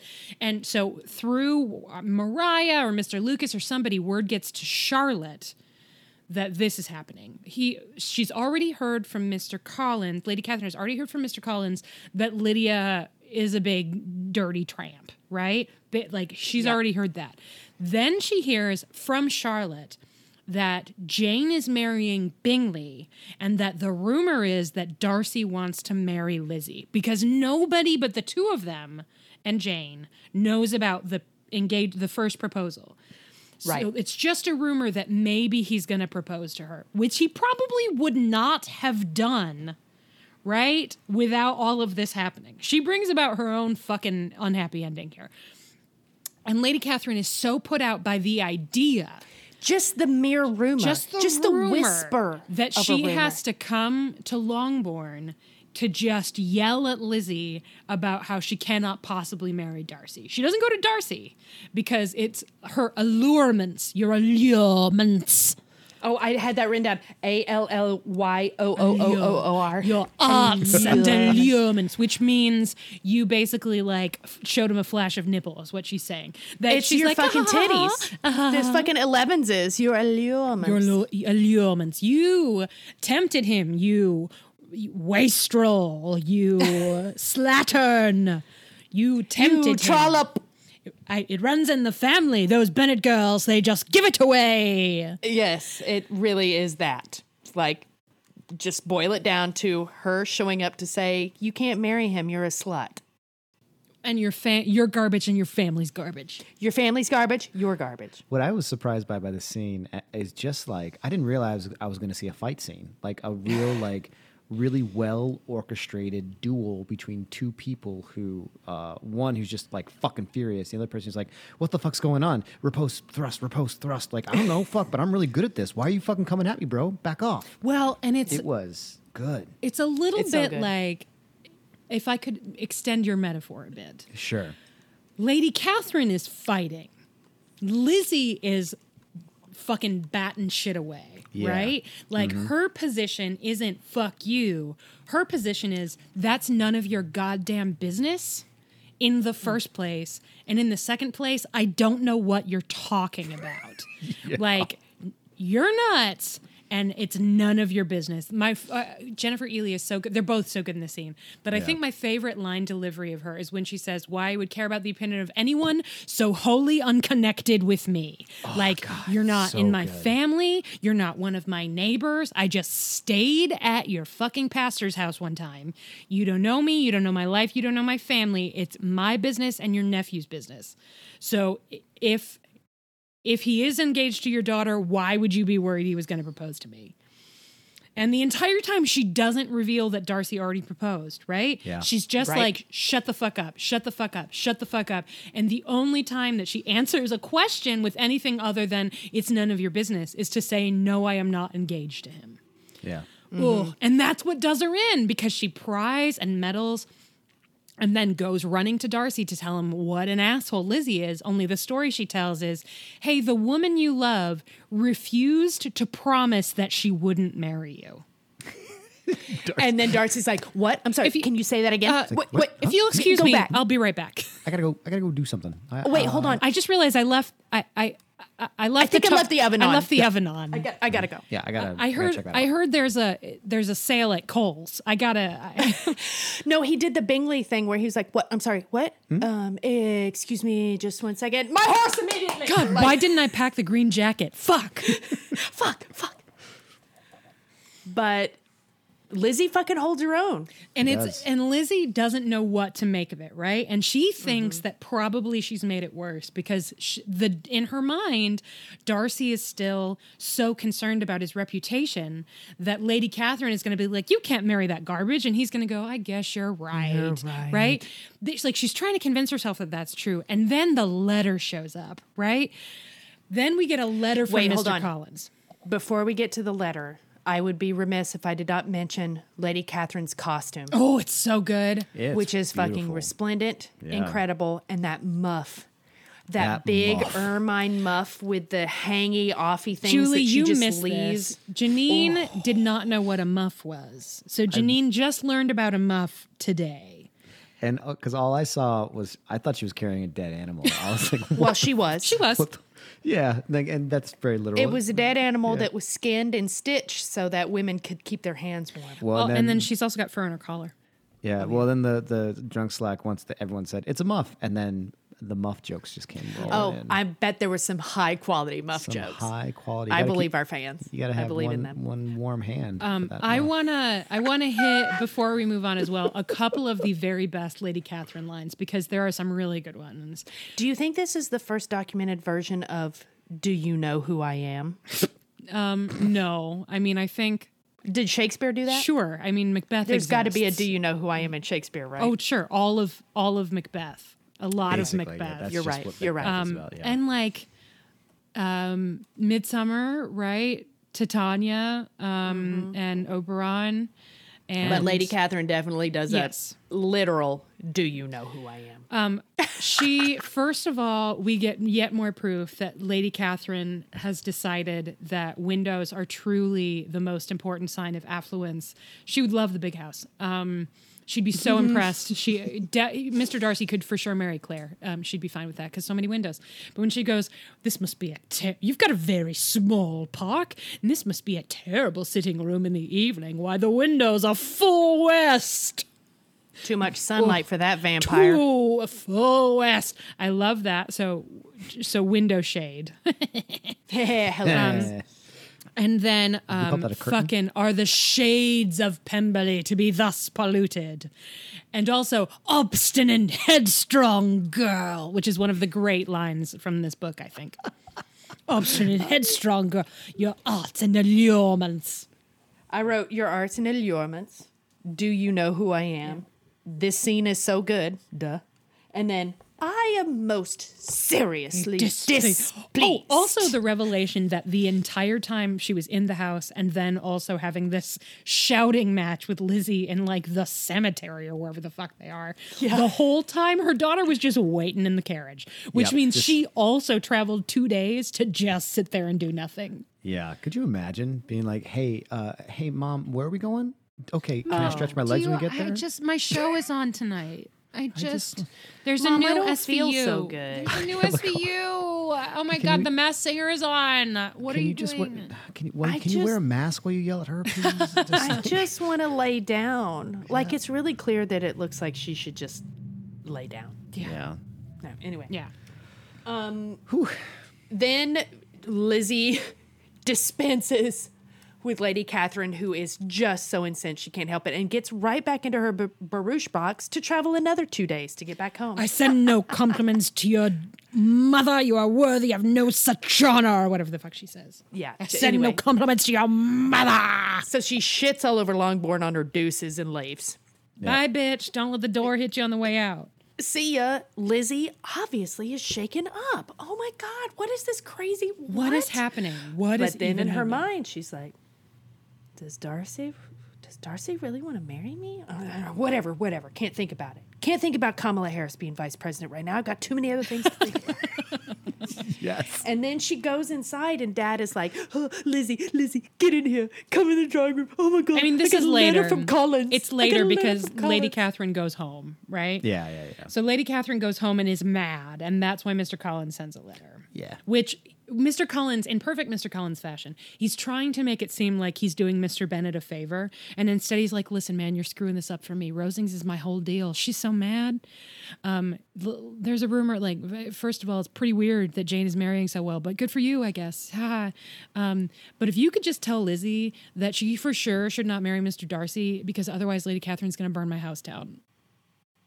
Like Neil was like, I think Neil thought that maybe Mr. Collins was trying to sneakily be helpful. no, no, No. the opposite. But he's just being a I mean, it, it being ended up Collins. inadvertently being helpful. Yeah, um, he's- because but he's very literally no. just going like, "Listen, don't fuck don't with my don't don't screw this up for me, man. Yeah, yeah, I got a good deal. And like, But what I love we all about know Miss- that Lizzie is a piece of garbage, so this is never going to happen. Mr. Bennet's attitude in the scene where he reads this letter to Lizzie is so awesome, though, because he's like, "Oh, this is fucking hilarious. Why aren't you laughing?" Well, I, and that's why I think, and he could never know. Like he ultimately ends up thinking this is really funny uh, because it all ends well, but he has no idea that every time he's like, he never looked at you in his life, that he's just hurting her, right? Like Yeah. she's, so she's like, oh yeah, it's hilarious. It's really hilarious that he's writing to you to tell you that. I should not marry this guy, and that you think that's so funny, and it could never happen. Yeah, I'm excessively Dad. diverted, but it's so strange. But also, her dad thinks she really hates that guy. She does. Yeah. I mean, he doesn't realize he would have no reason to understand that he was hurting her feelings. Mm-hmm. But man, I feel I always feel a little bit bad for Lizzie in this scene because she just has to pretend like it's not like, oh, every time he says something like that. And then I, my next note is, "Let's walk to Meryton." Does that mean that Bingley showed up with Darcy? Yes. Because it, it kind of feels a little rushed here, where all of a sudden they're all outside, and Kitty was with Lizzie and Darcy, and Kitty's like, "Mm, "I'm gonna go make a new bonnet," and then just leaves. So that Lizzie and Darcy get to be together for Well, she goes to see scene. Mariah. She doesn't realize that she's the hanger on. She really Yeah. does Right. go see. She's the, she goes to see. Oh yeah, Lucy that's right. She's like, "Oh, we're right here. I can just go down. The, oh, okay, bye. I'm gonna go see her." and That's then it's right. like and they're just mm-hmm. silent for a while Just there's a a, thing i've never pause. understood like i Solid awkward i do not understand awkward. Why it happens. The beginning of this conversation when lizzie is finally like listen i know i shouldn't say this but i just have to say thank you because you saved my whole life and i know it's going to make you mad but like my aunt told me and she didn't want to. You can't be mad at my aunt. It's lydia's fault. And also like i just wanted to know and please thank you so much for saving my sister and thank you so much for helping my family. And it's this very intimate conversation between these two people and they're both like they're so fragile and they love each other so much and there's just a random guy holding onto a horse in the background. Why? Why? Like for the full whole first half of that scene he's like maybe six feet away. Maybe. And it's just, his back's to the camera and he's just like hanging out with a horse. Why? Why is that there? It's not like i mean he's in a costume so it was planned maybe it's just supposed to show us that Darcy has so much money. Oh, it's a- but it's not Darcy's have somebody horse. Whose heart horse i don't know Well, the it- lucases maybe It's a maybe a comment on the uh, the structural organization of that of that society, and that these are all landed gentry who are able to this walk through the world and ignore whomever they want. Yeah. because that person doesn't matter. You matter. know what? Fair. fair Yep. So Like, I feel like you know maybe not that intentional, but that's also what's happening here. They're all Mm-hmm. like fucking rich people just ignoring the, the, anyone who's doing a job. Was this bonnet? Was Lizzie's bonnet the same one she met Georgiana in with the seafoam? Maybe Because the it's color that beautiful is so silk ribbon. beautiful with, against her skin.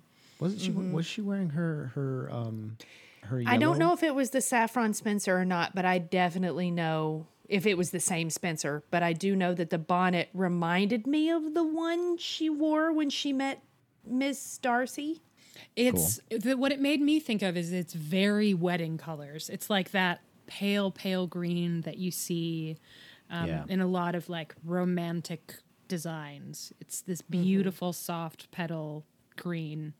And it just looks so beautiful against her skin. They both look great. And they're just, this is the scene where I was like, oh, they're incandescent with happiness. That's what I felt like yesterday. like they're just both of them after he says i have to ask you again if you don't my feelings will not be repressed i my sentiments are unchanged and if you don't want to marry me you have to tell me and put me out of my misery i know that maybe you don't want to hear it again but man just please put me out of my misery and she's like well my feelings are very different now and then they just As sort in- of stare as in straight ahead opposite? yes Yeah.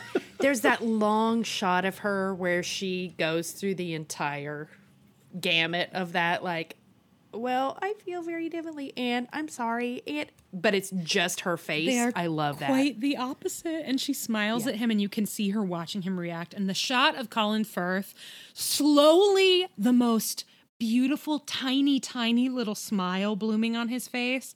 Oh, it's Mm-hmm. so romantic. They are so happy. oh, they're so and happy. And then Lizzie is engaged to Engaged. Pemberley. God, and you know the the uh, ease that they both have once they kind of got that out of the way. It was nice. Like all of a sudden, he was just like, "I'm so like I never would have thought you'd, but like, I was a dick." And she was like, "You weren't that big of a dick, but you were a dick." He's like, "Yeah, I was a big fucking dick." Like, like it was suddenly very relaxed and chill and like You have know, no idea how those words have haunted me. They talk about Lady Catherine. Oh, It was good. It's mm-hmm. so good. And then we see Lizzie telling Jane, and she's like, "Shut the fuck up." It's like, is Shut that the cool? fuck up. Do you want to get It- married to him? You hate it's him. in the it's in the nighttime. Let's get in our jammies and sister dish, and they have like dueling mirrors where you see Jane in one and then the other, and Lizzie in the other. Like the way the shot is set up, you It's see them both in mirrors. It's so pretty. also, this is the best Jennifer Ehle's hair looks in the entire series. It's When it's all, like- resplendent, like, it's that- curls pouring down her back. It's so beautiful. So my what I imagine with that scene and that shot was that that is that took them eight hours. They did that one shot, which is why her hair was so, looking so good because hair and makeup was just like motherfucker. Like, are we gonna do this? And they were like, we have two mirrors, two mirrors and some movement. Let us have this. and they had it was very shot. effective though. They did a great job. Definitely like all the ladies getting together to dish, and it's just the two of them. But it makes it feel like a bigger, more expansive affair. I think. Yeah. And Jane says, I don't know how this can be. You told me you hated this guy's ass. Do you really love him? Yes, I do, Jane. When did that love start? Well, I gotta be honest. It was when I saw Pemberley. And they both giggle, and she's like, "Lizzie, you card," and Lizzie's like, "No, you don't No, really, understand. you haven't seen this house yet. There's so many Yeah, windows. no, really. though. There are so many windows." and I do love that she fucking admits it. Like, obviously, she loves him for the person he is, but she's ab- able to make this joke because she's like, uh, I don't know if you know how rich he is, but we're good. We're good forever. I just it's so good. And then we see the we've already talked a little bit about the Lizzie and Mr. Bennet scene, but that moment, this is why the Mr. Mr. Bennet is so good in this episode. This moment when he says, "Let me not have the grief of seeing you unable to respect your partner in life." And it's so self-aware so and sad. sad. And then he gives her the blessing kiss on her forehead, and you can see that he's sad that he's not going to have her around anymore because she was really, she got all his jokes. And he, she says, he says, if he, she, if he's really as wonderful as you say, then he deserves you. And it's so nice. Mm-hmm. And then they get married. And then there's a wedding scene, but it's both. It's a double weddings. whammy. What a surprising. It's a that's a super common like joint wedding is very common in Shakespeare and in lots of mm-hmm. like if it's a comedy, everybody gets married at the end, right? But it didn't happen in the book that way, right? no, I think they get married together I'm into it. in the book. I- I don't think remember. there was there were a few things about that wedding that I really dug. One, doing at the same time. Hey, we both love, we got these two couples. They love each other. Let's fucking make this happen. they We're look gonna get so popcorn good. together. All four of them And look then- so good. And then the second thing, fucking wedding in winter. Hell yeah, Love bro. a- Yeah, it was a wedding. It was a winter. Like everybody was wearing corduroy. I don't know if you noticed that. A lot of the costumes were heavier fabrics, Yeah. and that was really cool. Listen, and then like fuck those like summer weddings. Like do a winter wedding. Like we can wear suits and like because they cannot wait, they simply must bone. listen. That's what most weddings are about in my. It's just it's so good. And there's this um it might be that the sickest burn of all was the editor of this episode. Like that might be our sickest burn because as the the minister is going through his wedding speech, he's like marriage should be about a sacred trust and it's partially about having kids and it's um, it shouldn't be because of lust. And basically every character gets a little line. So it shouldn't be entered into lightly and you get a shot of mr and mrs bennet which is of course what mr bennet did entered into his marriage incredibly lightly right? Then Yeah. eventually you get for the production of children and it's lady catherine sitting at home. I, at this point i wrote down suffer bitch. Um, lady catherine sitting sitting at home with her daughter who's just like runny nosing it and they're just miserable not at the wedding and you see it shouldn't be because of lust and you see lydia and wickham are not there and lydia's like poking wickham with her bare toe and he looks so unhappy and again suffer bitch yeah, and there's a nice line, and you see Mr. and Mrs. Gardiner together because they're actually well suited, and I think it sort of implies that there's hope for Kitty, which the book also implies. Um, and it's just you also get to see Caroline Bingley's stank yeah, face. again, Oh, yeah. suffer bitch. yeah, Eat it. suck it up. Eat it. The book does a really good job of showing that Caroline is immediately like, Miss Bennet, uh, I, I, I beg your pardon, Mrs. Darcy, you are just the most delightful human because she doesn't want to never be invited to Pemberley again. Blow me. like, fuck you, bitch. But of course, Lizzie is the bigger person and she's uh, Mr. Bingley's sister. So, like, of course, she's going to tolerate her. But I do have one costume note on the wedding scene, and this one goes out to Jen Lander Drunklin. This was the first time I noticed the seams on the men's pants Yep. because you get that shot of all of them basically from the thighs up. And I gotta say, Bingley is fucking packing. Hell yeah, it was. yeah, it is. It is obvious. like I looked at it and I was like, ooh, Hello. ooh, Jane. Listen, Jane, tonight might be rough. But your future looks great. there's a reason he's called uh, Bangley. Bangley. Bangley and Bang- He's fucking packing. he's fucking.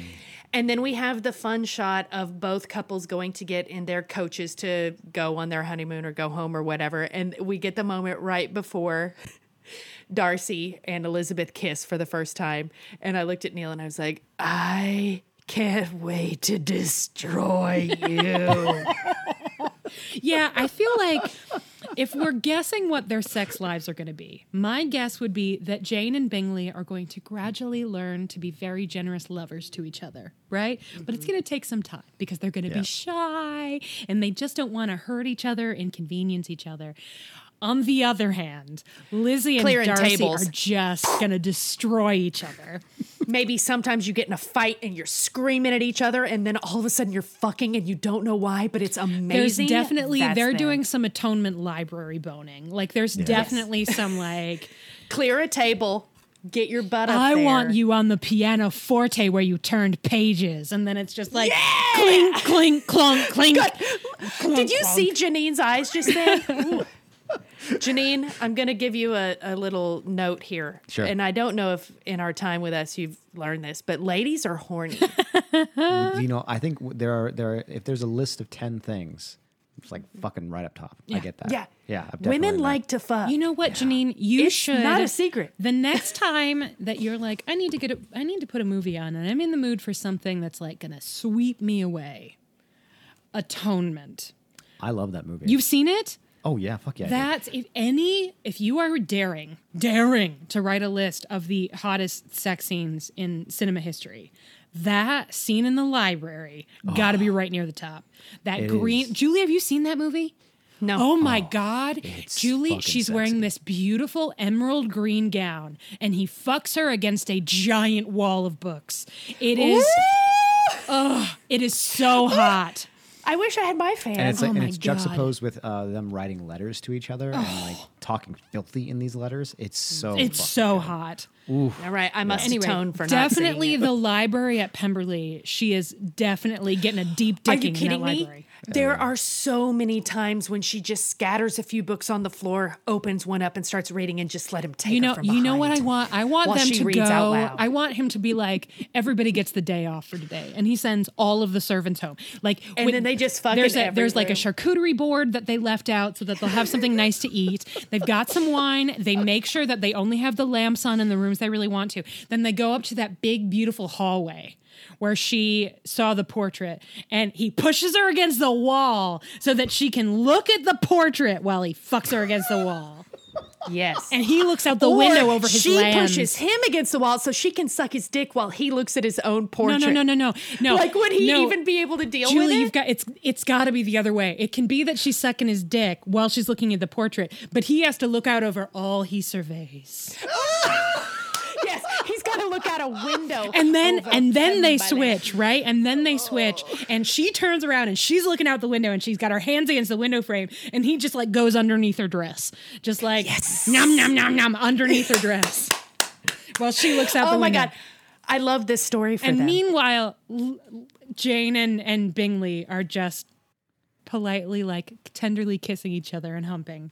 And eventually they'll get there. But no, Lizzie and Darcy, filthy. Filthy. Filthy from the Stables, trout stream, everywhere. Yes. I can just I can already hear the comments of people ch- crying for our fanfic to exist uh, more. Well, 'Cause maybe we the are- next time, maybe someday when we can all do a live show again, we'll do some fucking I look Lizzie forward to Darcy it. fanfic live. because apparently this is going to be filthy fanfic. Ooh, oh, I could go on. I could go. Oh, on. I could go man. on. Butcher's block, yes. Attics, Mm-hmm. attics, up in the attics.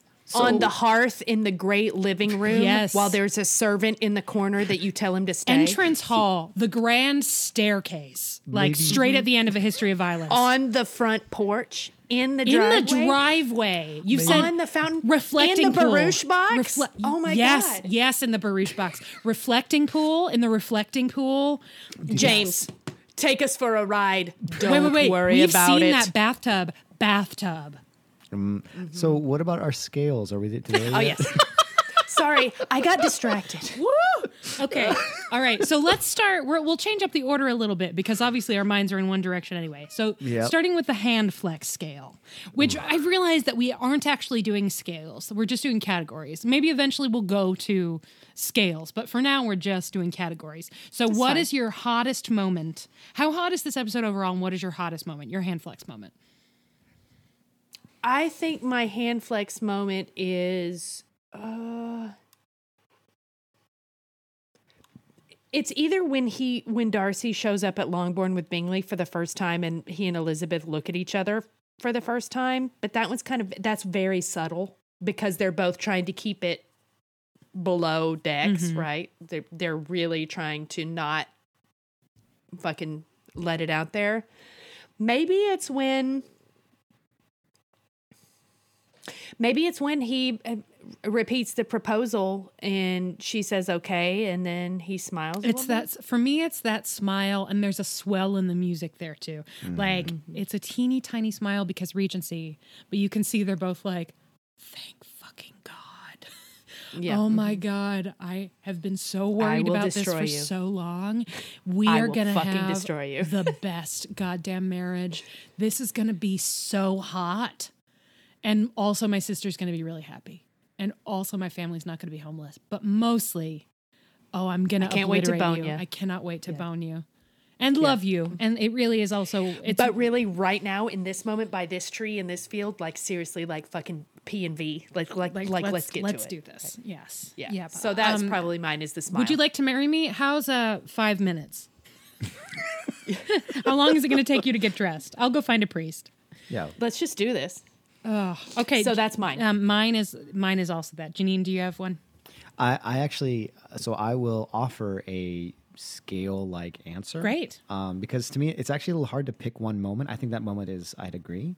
Um, but my scale like answer is uh, the sound uh, hands make when they're ringing a baseball bat and they're wearing gloves, that kind of like hard hand flex. There's so much sexual tension inside of this fucking episode. Yeah. Everywhere. And it's just like, it's just that sound to me of like wet leather, like just ready to get at it. Yeah. Is what this so the sound like. of choking up Yep. or the sound of thwop because those could both be applied to I think it's leather that it's sounds. that it's kind of both, isn't it? Right, Mm-hmm. Right? You're getting ready to choke up fourth wop.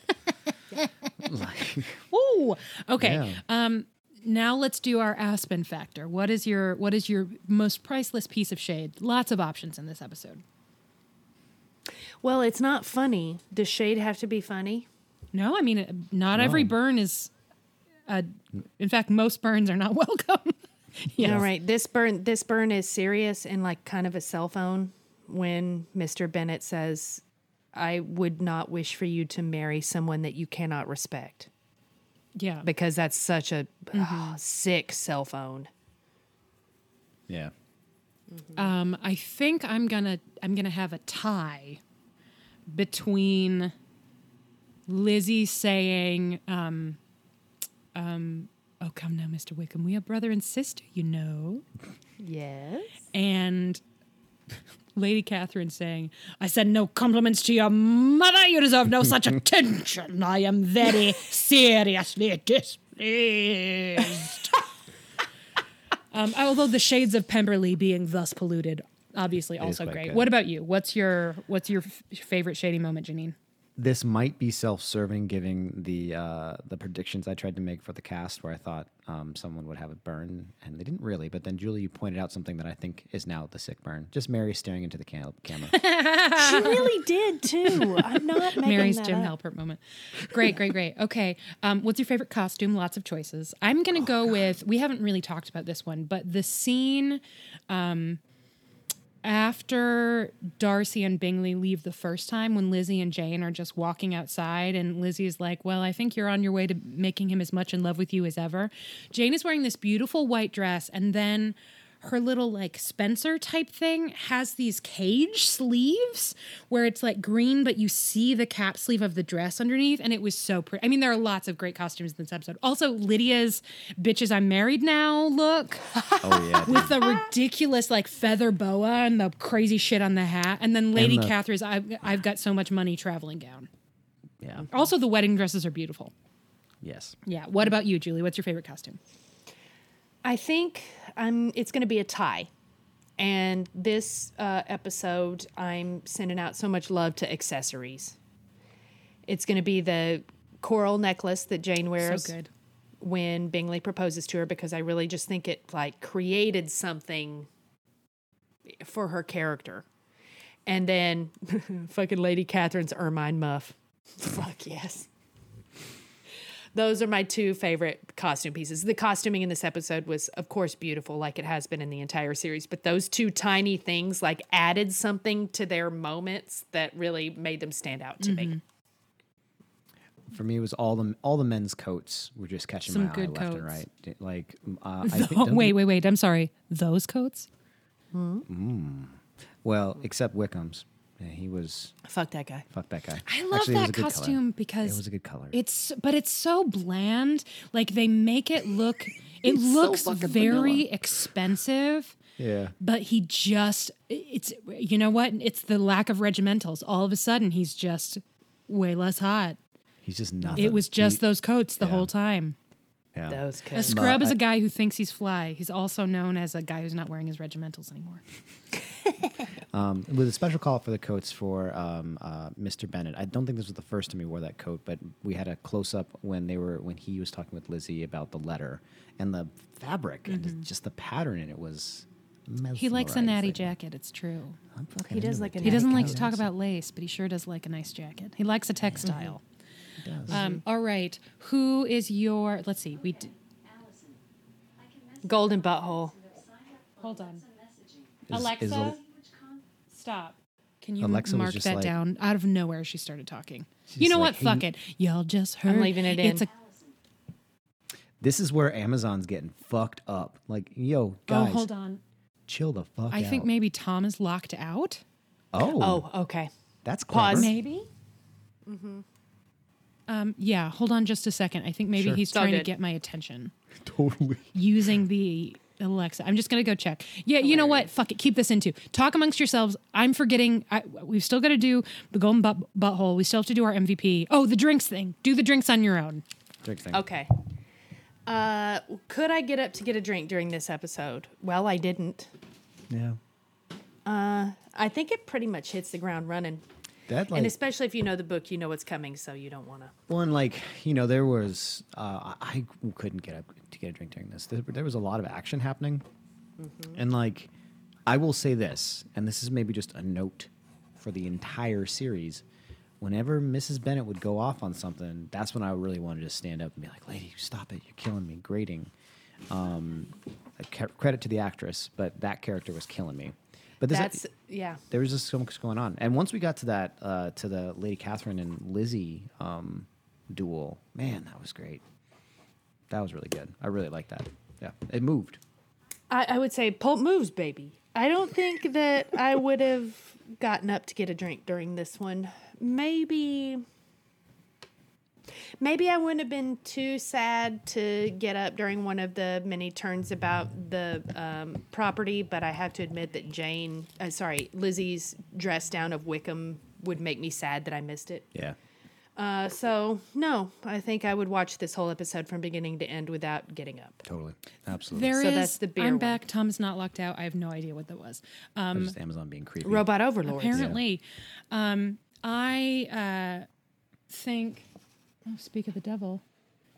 Um, uh, I think that maybe the montage of the Bennets at home hating each other, you could get up and get another drink. Yeah. Yeah. Yeah. Uh, but that's about it. The- It's uh, certainly once Lady Catherine shows up, it's riveting. Yeah, no, you don't want to leave. Okay, so who is your golden butthole? It's so hard. Yeah, dude. I want to like. I want to make a butthole team. Like. But I I really think I have to say Mrs. Bennet. yeah. I know that Lady Catherine is like the showy butthole, but Mrs. Bennet is like the butthole that been there, still there, still living, still making all this hard for everybody. Uh, Just her being in a room with other people completely affects the way that they behave. Like I, I've got to give it to Mrs. Bennet. She's the ultimate butthole. She's quite a butthole. What about you, Janine? I would. I gotta say too, like I almost, I, I knew we were gonna have some happy endings. I thought she was gonna derail Mr. Bingley and Mr. Darcy when they first showed up, and like she couldn't. She just, she was just a jerk. She's just a giant jerk all the time. Um, but for an honorable mention, butthole, um, I'm just gonna give it to, uh, to Wickham because he's that little butthole that you're just like, you know, we hate you, and everyone knows it now, and so you get to be all stinky by yourself. Sorry. Lady Catherine obviously is a butthole, but she's the like i- i- it's a flash in the pan butthole. Yeah. Like Yeah. that's what it I- It's like some spicy food, you know? is. Um, I think I'm actually going to go with Lydia because she's such a butthole in this episode that she succeeds in somehow removing your sympathy for her. Like I should feel really bad for Lydia. And when we get to Death Comes to Pemberley, my very favorite Lydia is um, is in Death Comes to Pemberley. She's the it's the most interesting she ever is. Um, but she's like think of all of the shit that she does in her like two scenes in this episode. She's an asshole to Jane. She's an asshole to Kitty. She's an asshole to her mother. And then there's the moment where she's like, So, what do you guys think of my husband? Lizzie, I think you must be jealous of me. Remember when you were in love with him? Fuck you. I got him. Like, she's the and, and on top of all of that, acknowledges not at all that she put her family through an incredible ordeal. And she's an asshole Yeah. about Mrs. Gardiner, like she and Mr. Darcy. Like she's just a dick to everybody who tried to help her. Yeah. Like everyone, everyone. She was in such a bad situation. So many people had to do so much to just begin to rescue her reputation. And she's like, I fuck feel you, like- fuck you, fuck you, especially fuck you, fuck you, fuck you. Look at my fucking bonnet. Like, I feel like Mrs. Bennet made that though. yeah, yeah. But, you know, You know what I mean? At some point, kids gotta. I'm sorry, when you're that how Yeah, shitty mean- you got to have a life. when you're Yeah. you got that much of a dick to Jane, who's mean to a golden Yeah. retriever? You're right. No Like, one I want to be friends with. No. them. Yeah. Okay. Nobody I want to know. Uh, who's your MVP for this episode? Lots of choices. I just gotta- uh, for this particular episode, I have to say Mr. Bennet. He's good. Mm-hmm. Um, that actor's name is hold on, Benjamin Whitrow. Benjamin Whitrow, thank you for an excellent Whitrow. Mr. Bennet. I, of course, Lizzie and Darcy are amazing in this episode. It's great, but we've gotten to sing their praises before. This episode is like, Oh, he just died. He just died a couple of years ago, 2017. Well, now I can't make fun of his last R.I.P.. name. I can't do that. Good job, buddy. Um, what about you, Janine? Uh, oh, and I shouldn't be making fun of his last name. It just I had a funny image in my head. Anyway, sorry. Um, Lizzie is straight up Jennifer like, Ehle? Yeah, Jennifer Ehle was just like hardcore MVP for me. Like, j- uh, I mean, obviously she's you know the lead character and like she, that she we see her journey, but man, the way that uh, that journey was kind of like the culmination of it in this episode, and I really just loved the uh, you know, um, her ability to deal with what Lady Catherine was offering, and then just trying to be like holding her own and like still being very confused as to what was happening. I just, I, she did a great job. There's a lot. There's a, a massive journey, obviously, and it just I can't give it to anybody else. It's her. Yeah. You know, I think I agree with you. It's tough for me. Um, there's not nearly enough Darcy for it to be Colin Firth, even though he's really good in this episode. Um, I think Mr. Bennet is a great choice. I also think Lady Catherine would be a great choice because that scene is so good that it just like raises the level of everything else that comes after. It's like it kicks the episode into another gear. Um, but Jennifer Ehle is just she just she just makes me so, she's so happy for Jane. Like it's a great it's a great Lizzie Bennet performance. It's maybe my favorite of all of the the PPs I've seen. My favorite stretch of Lizzie is Lizzie in episode six of this miniseries. She's so good, so good. All right. Well, hey, we did it. We did PP. we did it. We did a A and E PP. BBC PP. Janine, Down. how do you feel? You know, um, I feel much more informed about um, about pop culture. Uh, is it pop culture? It's pop culture. Yeah. Uh, pop culture that uh, I should have known about a lot, a lot earlier. I think I would have been able to relate to people a little bit better because this is like some deep shit, and it's like good. A little bit more interest in Jane Austen in general because she's so fucking amazing. Yeah, honestly, I think I'm. I mean, I know we've got this bit with this, you know, podcast thing now, but like, uh, I might actually read one or two. Of the Read books. some, dude. Yeah. She's good. Yeah. I mean, read Pride and Prejudice. Well, because Yeah. I eventually the hope is that we we're going to do a bunch of PP. Maybe then we switch to something else for a while and come back because there are so many Pride and Prejudice adaptations. But one of those we'll talk about the book because it really Julie's read it. Um, I would happily reread it at any time. I love it so much. Um, and I think you would really enjoy it. It's a great read. It's so romantic and so funny. Fucking Mrs. Bennet is That's so funny on paper. All of her shit. That's the thing. Any any of them you want to read because she's, She's so, so, funny. funny. Northanger Abbey, I think, might be the funniest, but they're all funny. Northanger Abbey is hilarious. It's very yeah. funny. So yeah, this was a great experience. I'm Oh, glad good. we're doing it. Yeah. All right. Well, we haven't settled on what we're doing next just yet. I guess maybe we should choose now. Well, no, because we're doing our wrap up episode next. So, um, Yeah. so you have an idea of what's coming, dearest listeners. Um, we are going to do one big wrap up episode. We're going to do a costumes episode, which I'm totally stoked about. And then we have to decide what comes next. So if you have strong feelings, please let us know. Uh, the one thing I know for sure is we're going to be saving Joe Wright's PP for a while because it's the other really big sort of classic adaptation at this point. Um, so should it be Pride and Prejudice and Zombies? Should it be Bride and Prejudice? Should we do Laurence Olivier? Should we do Bridget Jones? Like, tell us what you think. You can do that by finding us on Twitter at PodlenderCast or visiting us at facebook.com slash podlendercast. You can also back us on Patreon and tell us there. That's patreon.com slash podlanderdrunkcast. That's also where, if you want, uh, you can pledge at such a level that you can join our Slack community, which obviously we really love. Um, it also comes with access to the crowdcasts where we watch these live and the lunch breaks that we've been doing, which have been so fun and cool. Learning facts about salamanders, guys. That fire sentiment. It was great. It was so was cool. great. Yeah, Um, like. It was really good. Good job, Sabrina. Um, so you can do that again at patreon.com slash podlanderdrunkcast. Uh, you can also find us on TikTok. Um, uh, if you enjoyed the show, please leave a review on iTunes or Stitcher or I don't know, like skywrite it, send us a whatever, but please leave us a review. It really helps. Um, I want to thank everybody who listens to the show for all they do to make it possible, but I particularly want to thank our patrons and of our patrons in particular, we want to say thank you to these folks Julia Gulia. Kathleen Martini, Kelsey Kemp, Madison Johnson, Emily Day, Betsy English, Caitlin Reddick, Ashley Tegeson, Tina Barnett, the other Janine, Kristen, Alicia Glynn, Liz Peniston, Stella Welch, Zena Perez, Chrissy Shively, Denise Perkins, Kayla Reagan, Rachel Lazon, Rochelle Lefevre, Amanda Smazazazazazaza. Wait, did I say Liz Peniston already? I did not. Good. Yes. I did? I thought you did. I don't know. Whatever. Go on. Say it again. Okay. Uh, I'm just going to say Liz and Tinkerbell so that I don't miss it later. The other Janine, Kristen, Alicia Glenn, Liz Peniston, and Tinkerbell, I did. Uh, Stella Welch, Zena Perez, Chrissy Shively, Denise Perkins, Kayla Reagan, Rachel Lazan, Rochelle Lefevre, Amanda Smazazaza, Heather Robbins, Sweet Sassy Molassie, Brittany Hulbert, Amy Gustafson, Rachel Townsend, Steph Peterson, Kelly Mazzella, Maria, Chantel Salters, Mary the Falling Statue, Philip Nacco, Tara Lucchino, Viv Pickles, aka Laura, Mary Lumpkin, Jenna Polkowski, Ann Gibson, Ruth McCormick, Katie Kirschner, Kara Marlowe, Trish McCrary, Jen Lander Drunkland, Kelly Bodden, Amanda Newton, and Kiki the, Wise. Thank you so much for making it possible for us to do this show. Um, fuck you, Donald Trump. Yeah.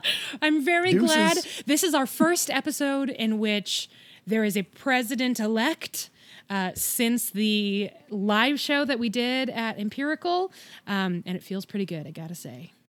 It does. Feels I, I'm very excited for it to be January 20th, but even now, it feels way better. Wh- Soon, Julie, think of it this way: soon we won't be breaking the law every time we do this podcast because women will be allowed to be funny again. Oh my God. How have we managed these last I know. I can't believe they haven't caught We're me. underground. Underground is what I guess are. we're just not funny. I though. guess that this is just a That's some sign that we're fucking not funny. Fuck off. We love y'all. Take care of each other. We will be back soon. Uh, bye. Bye.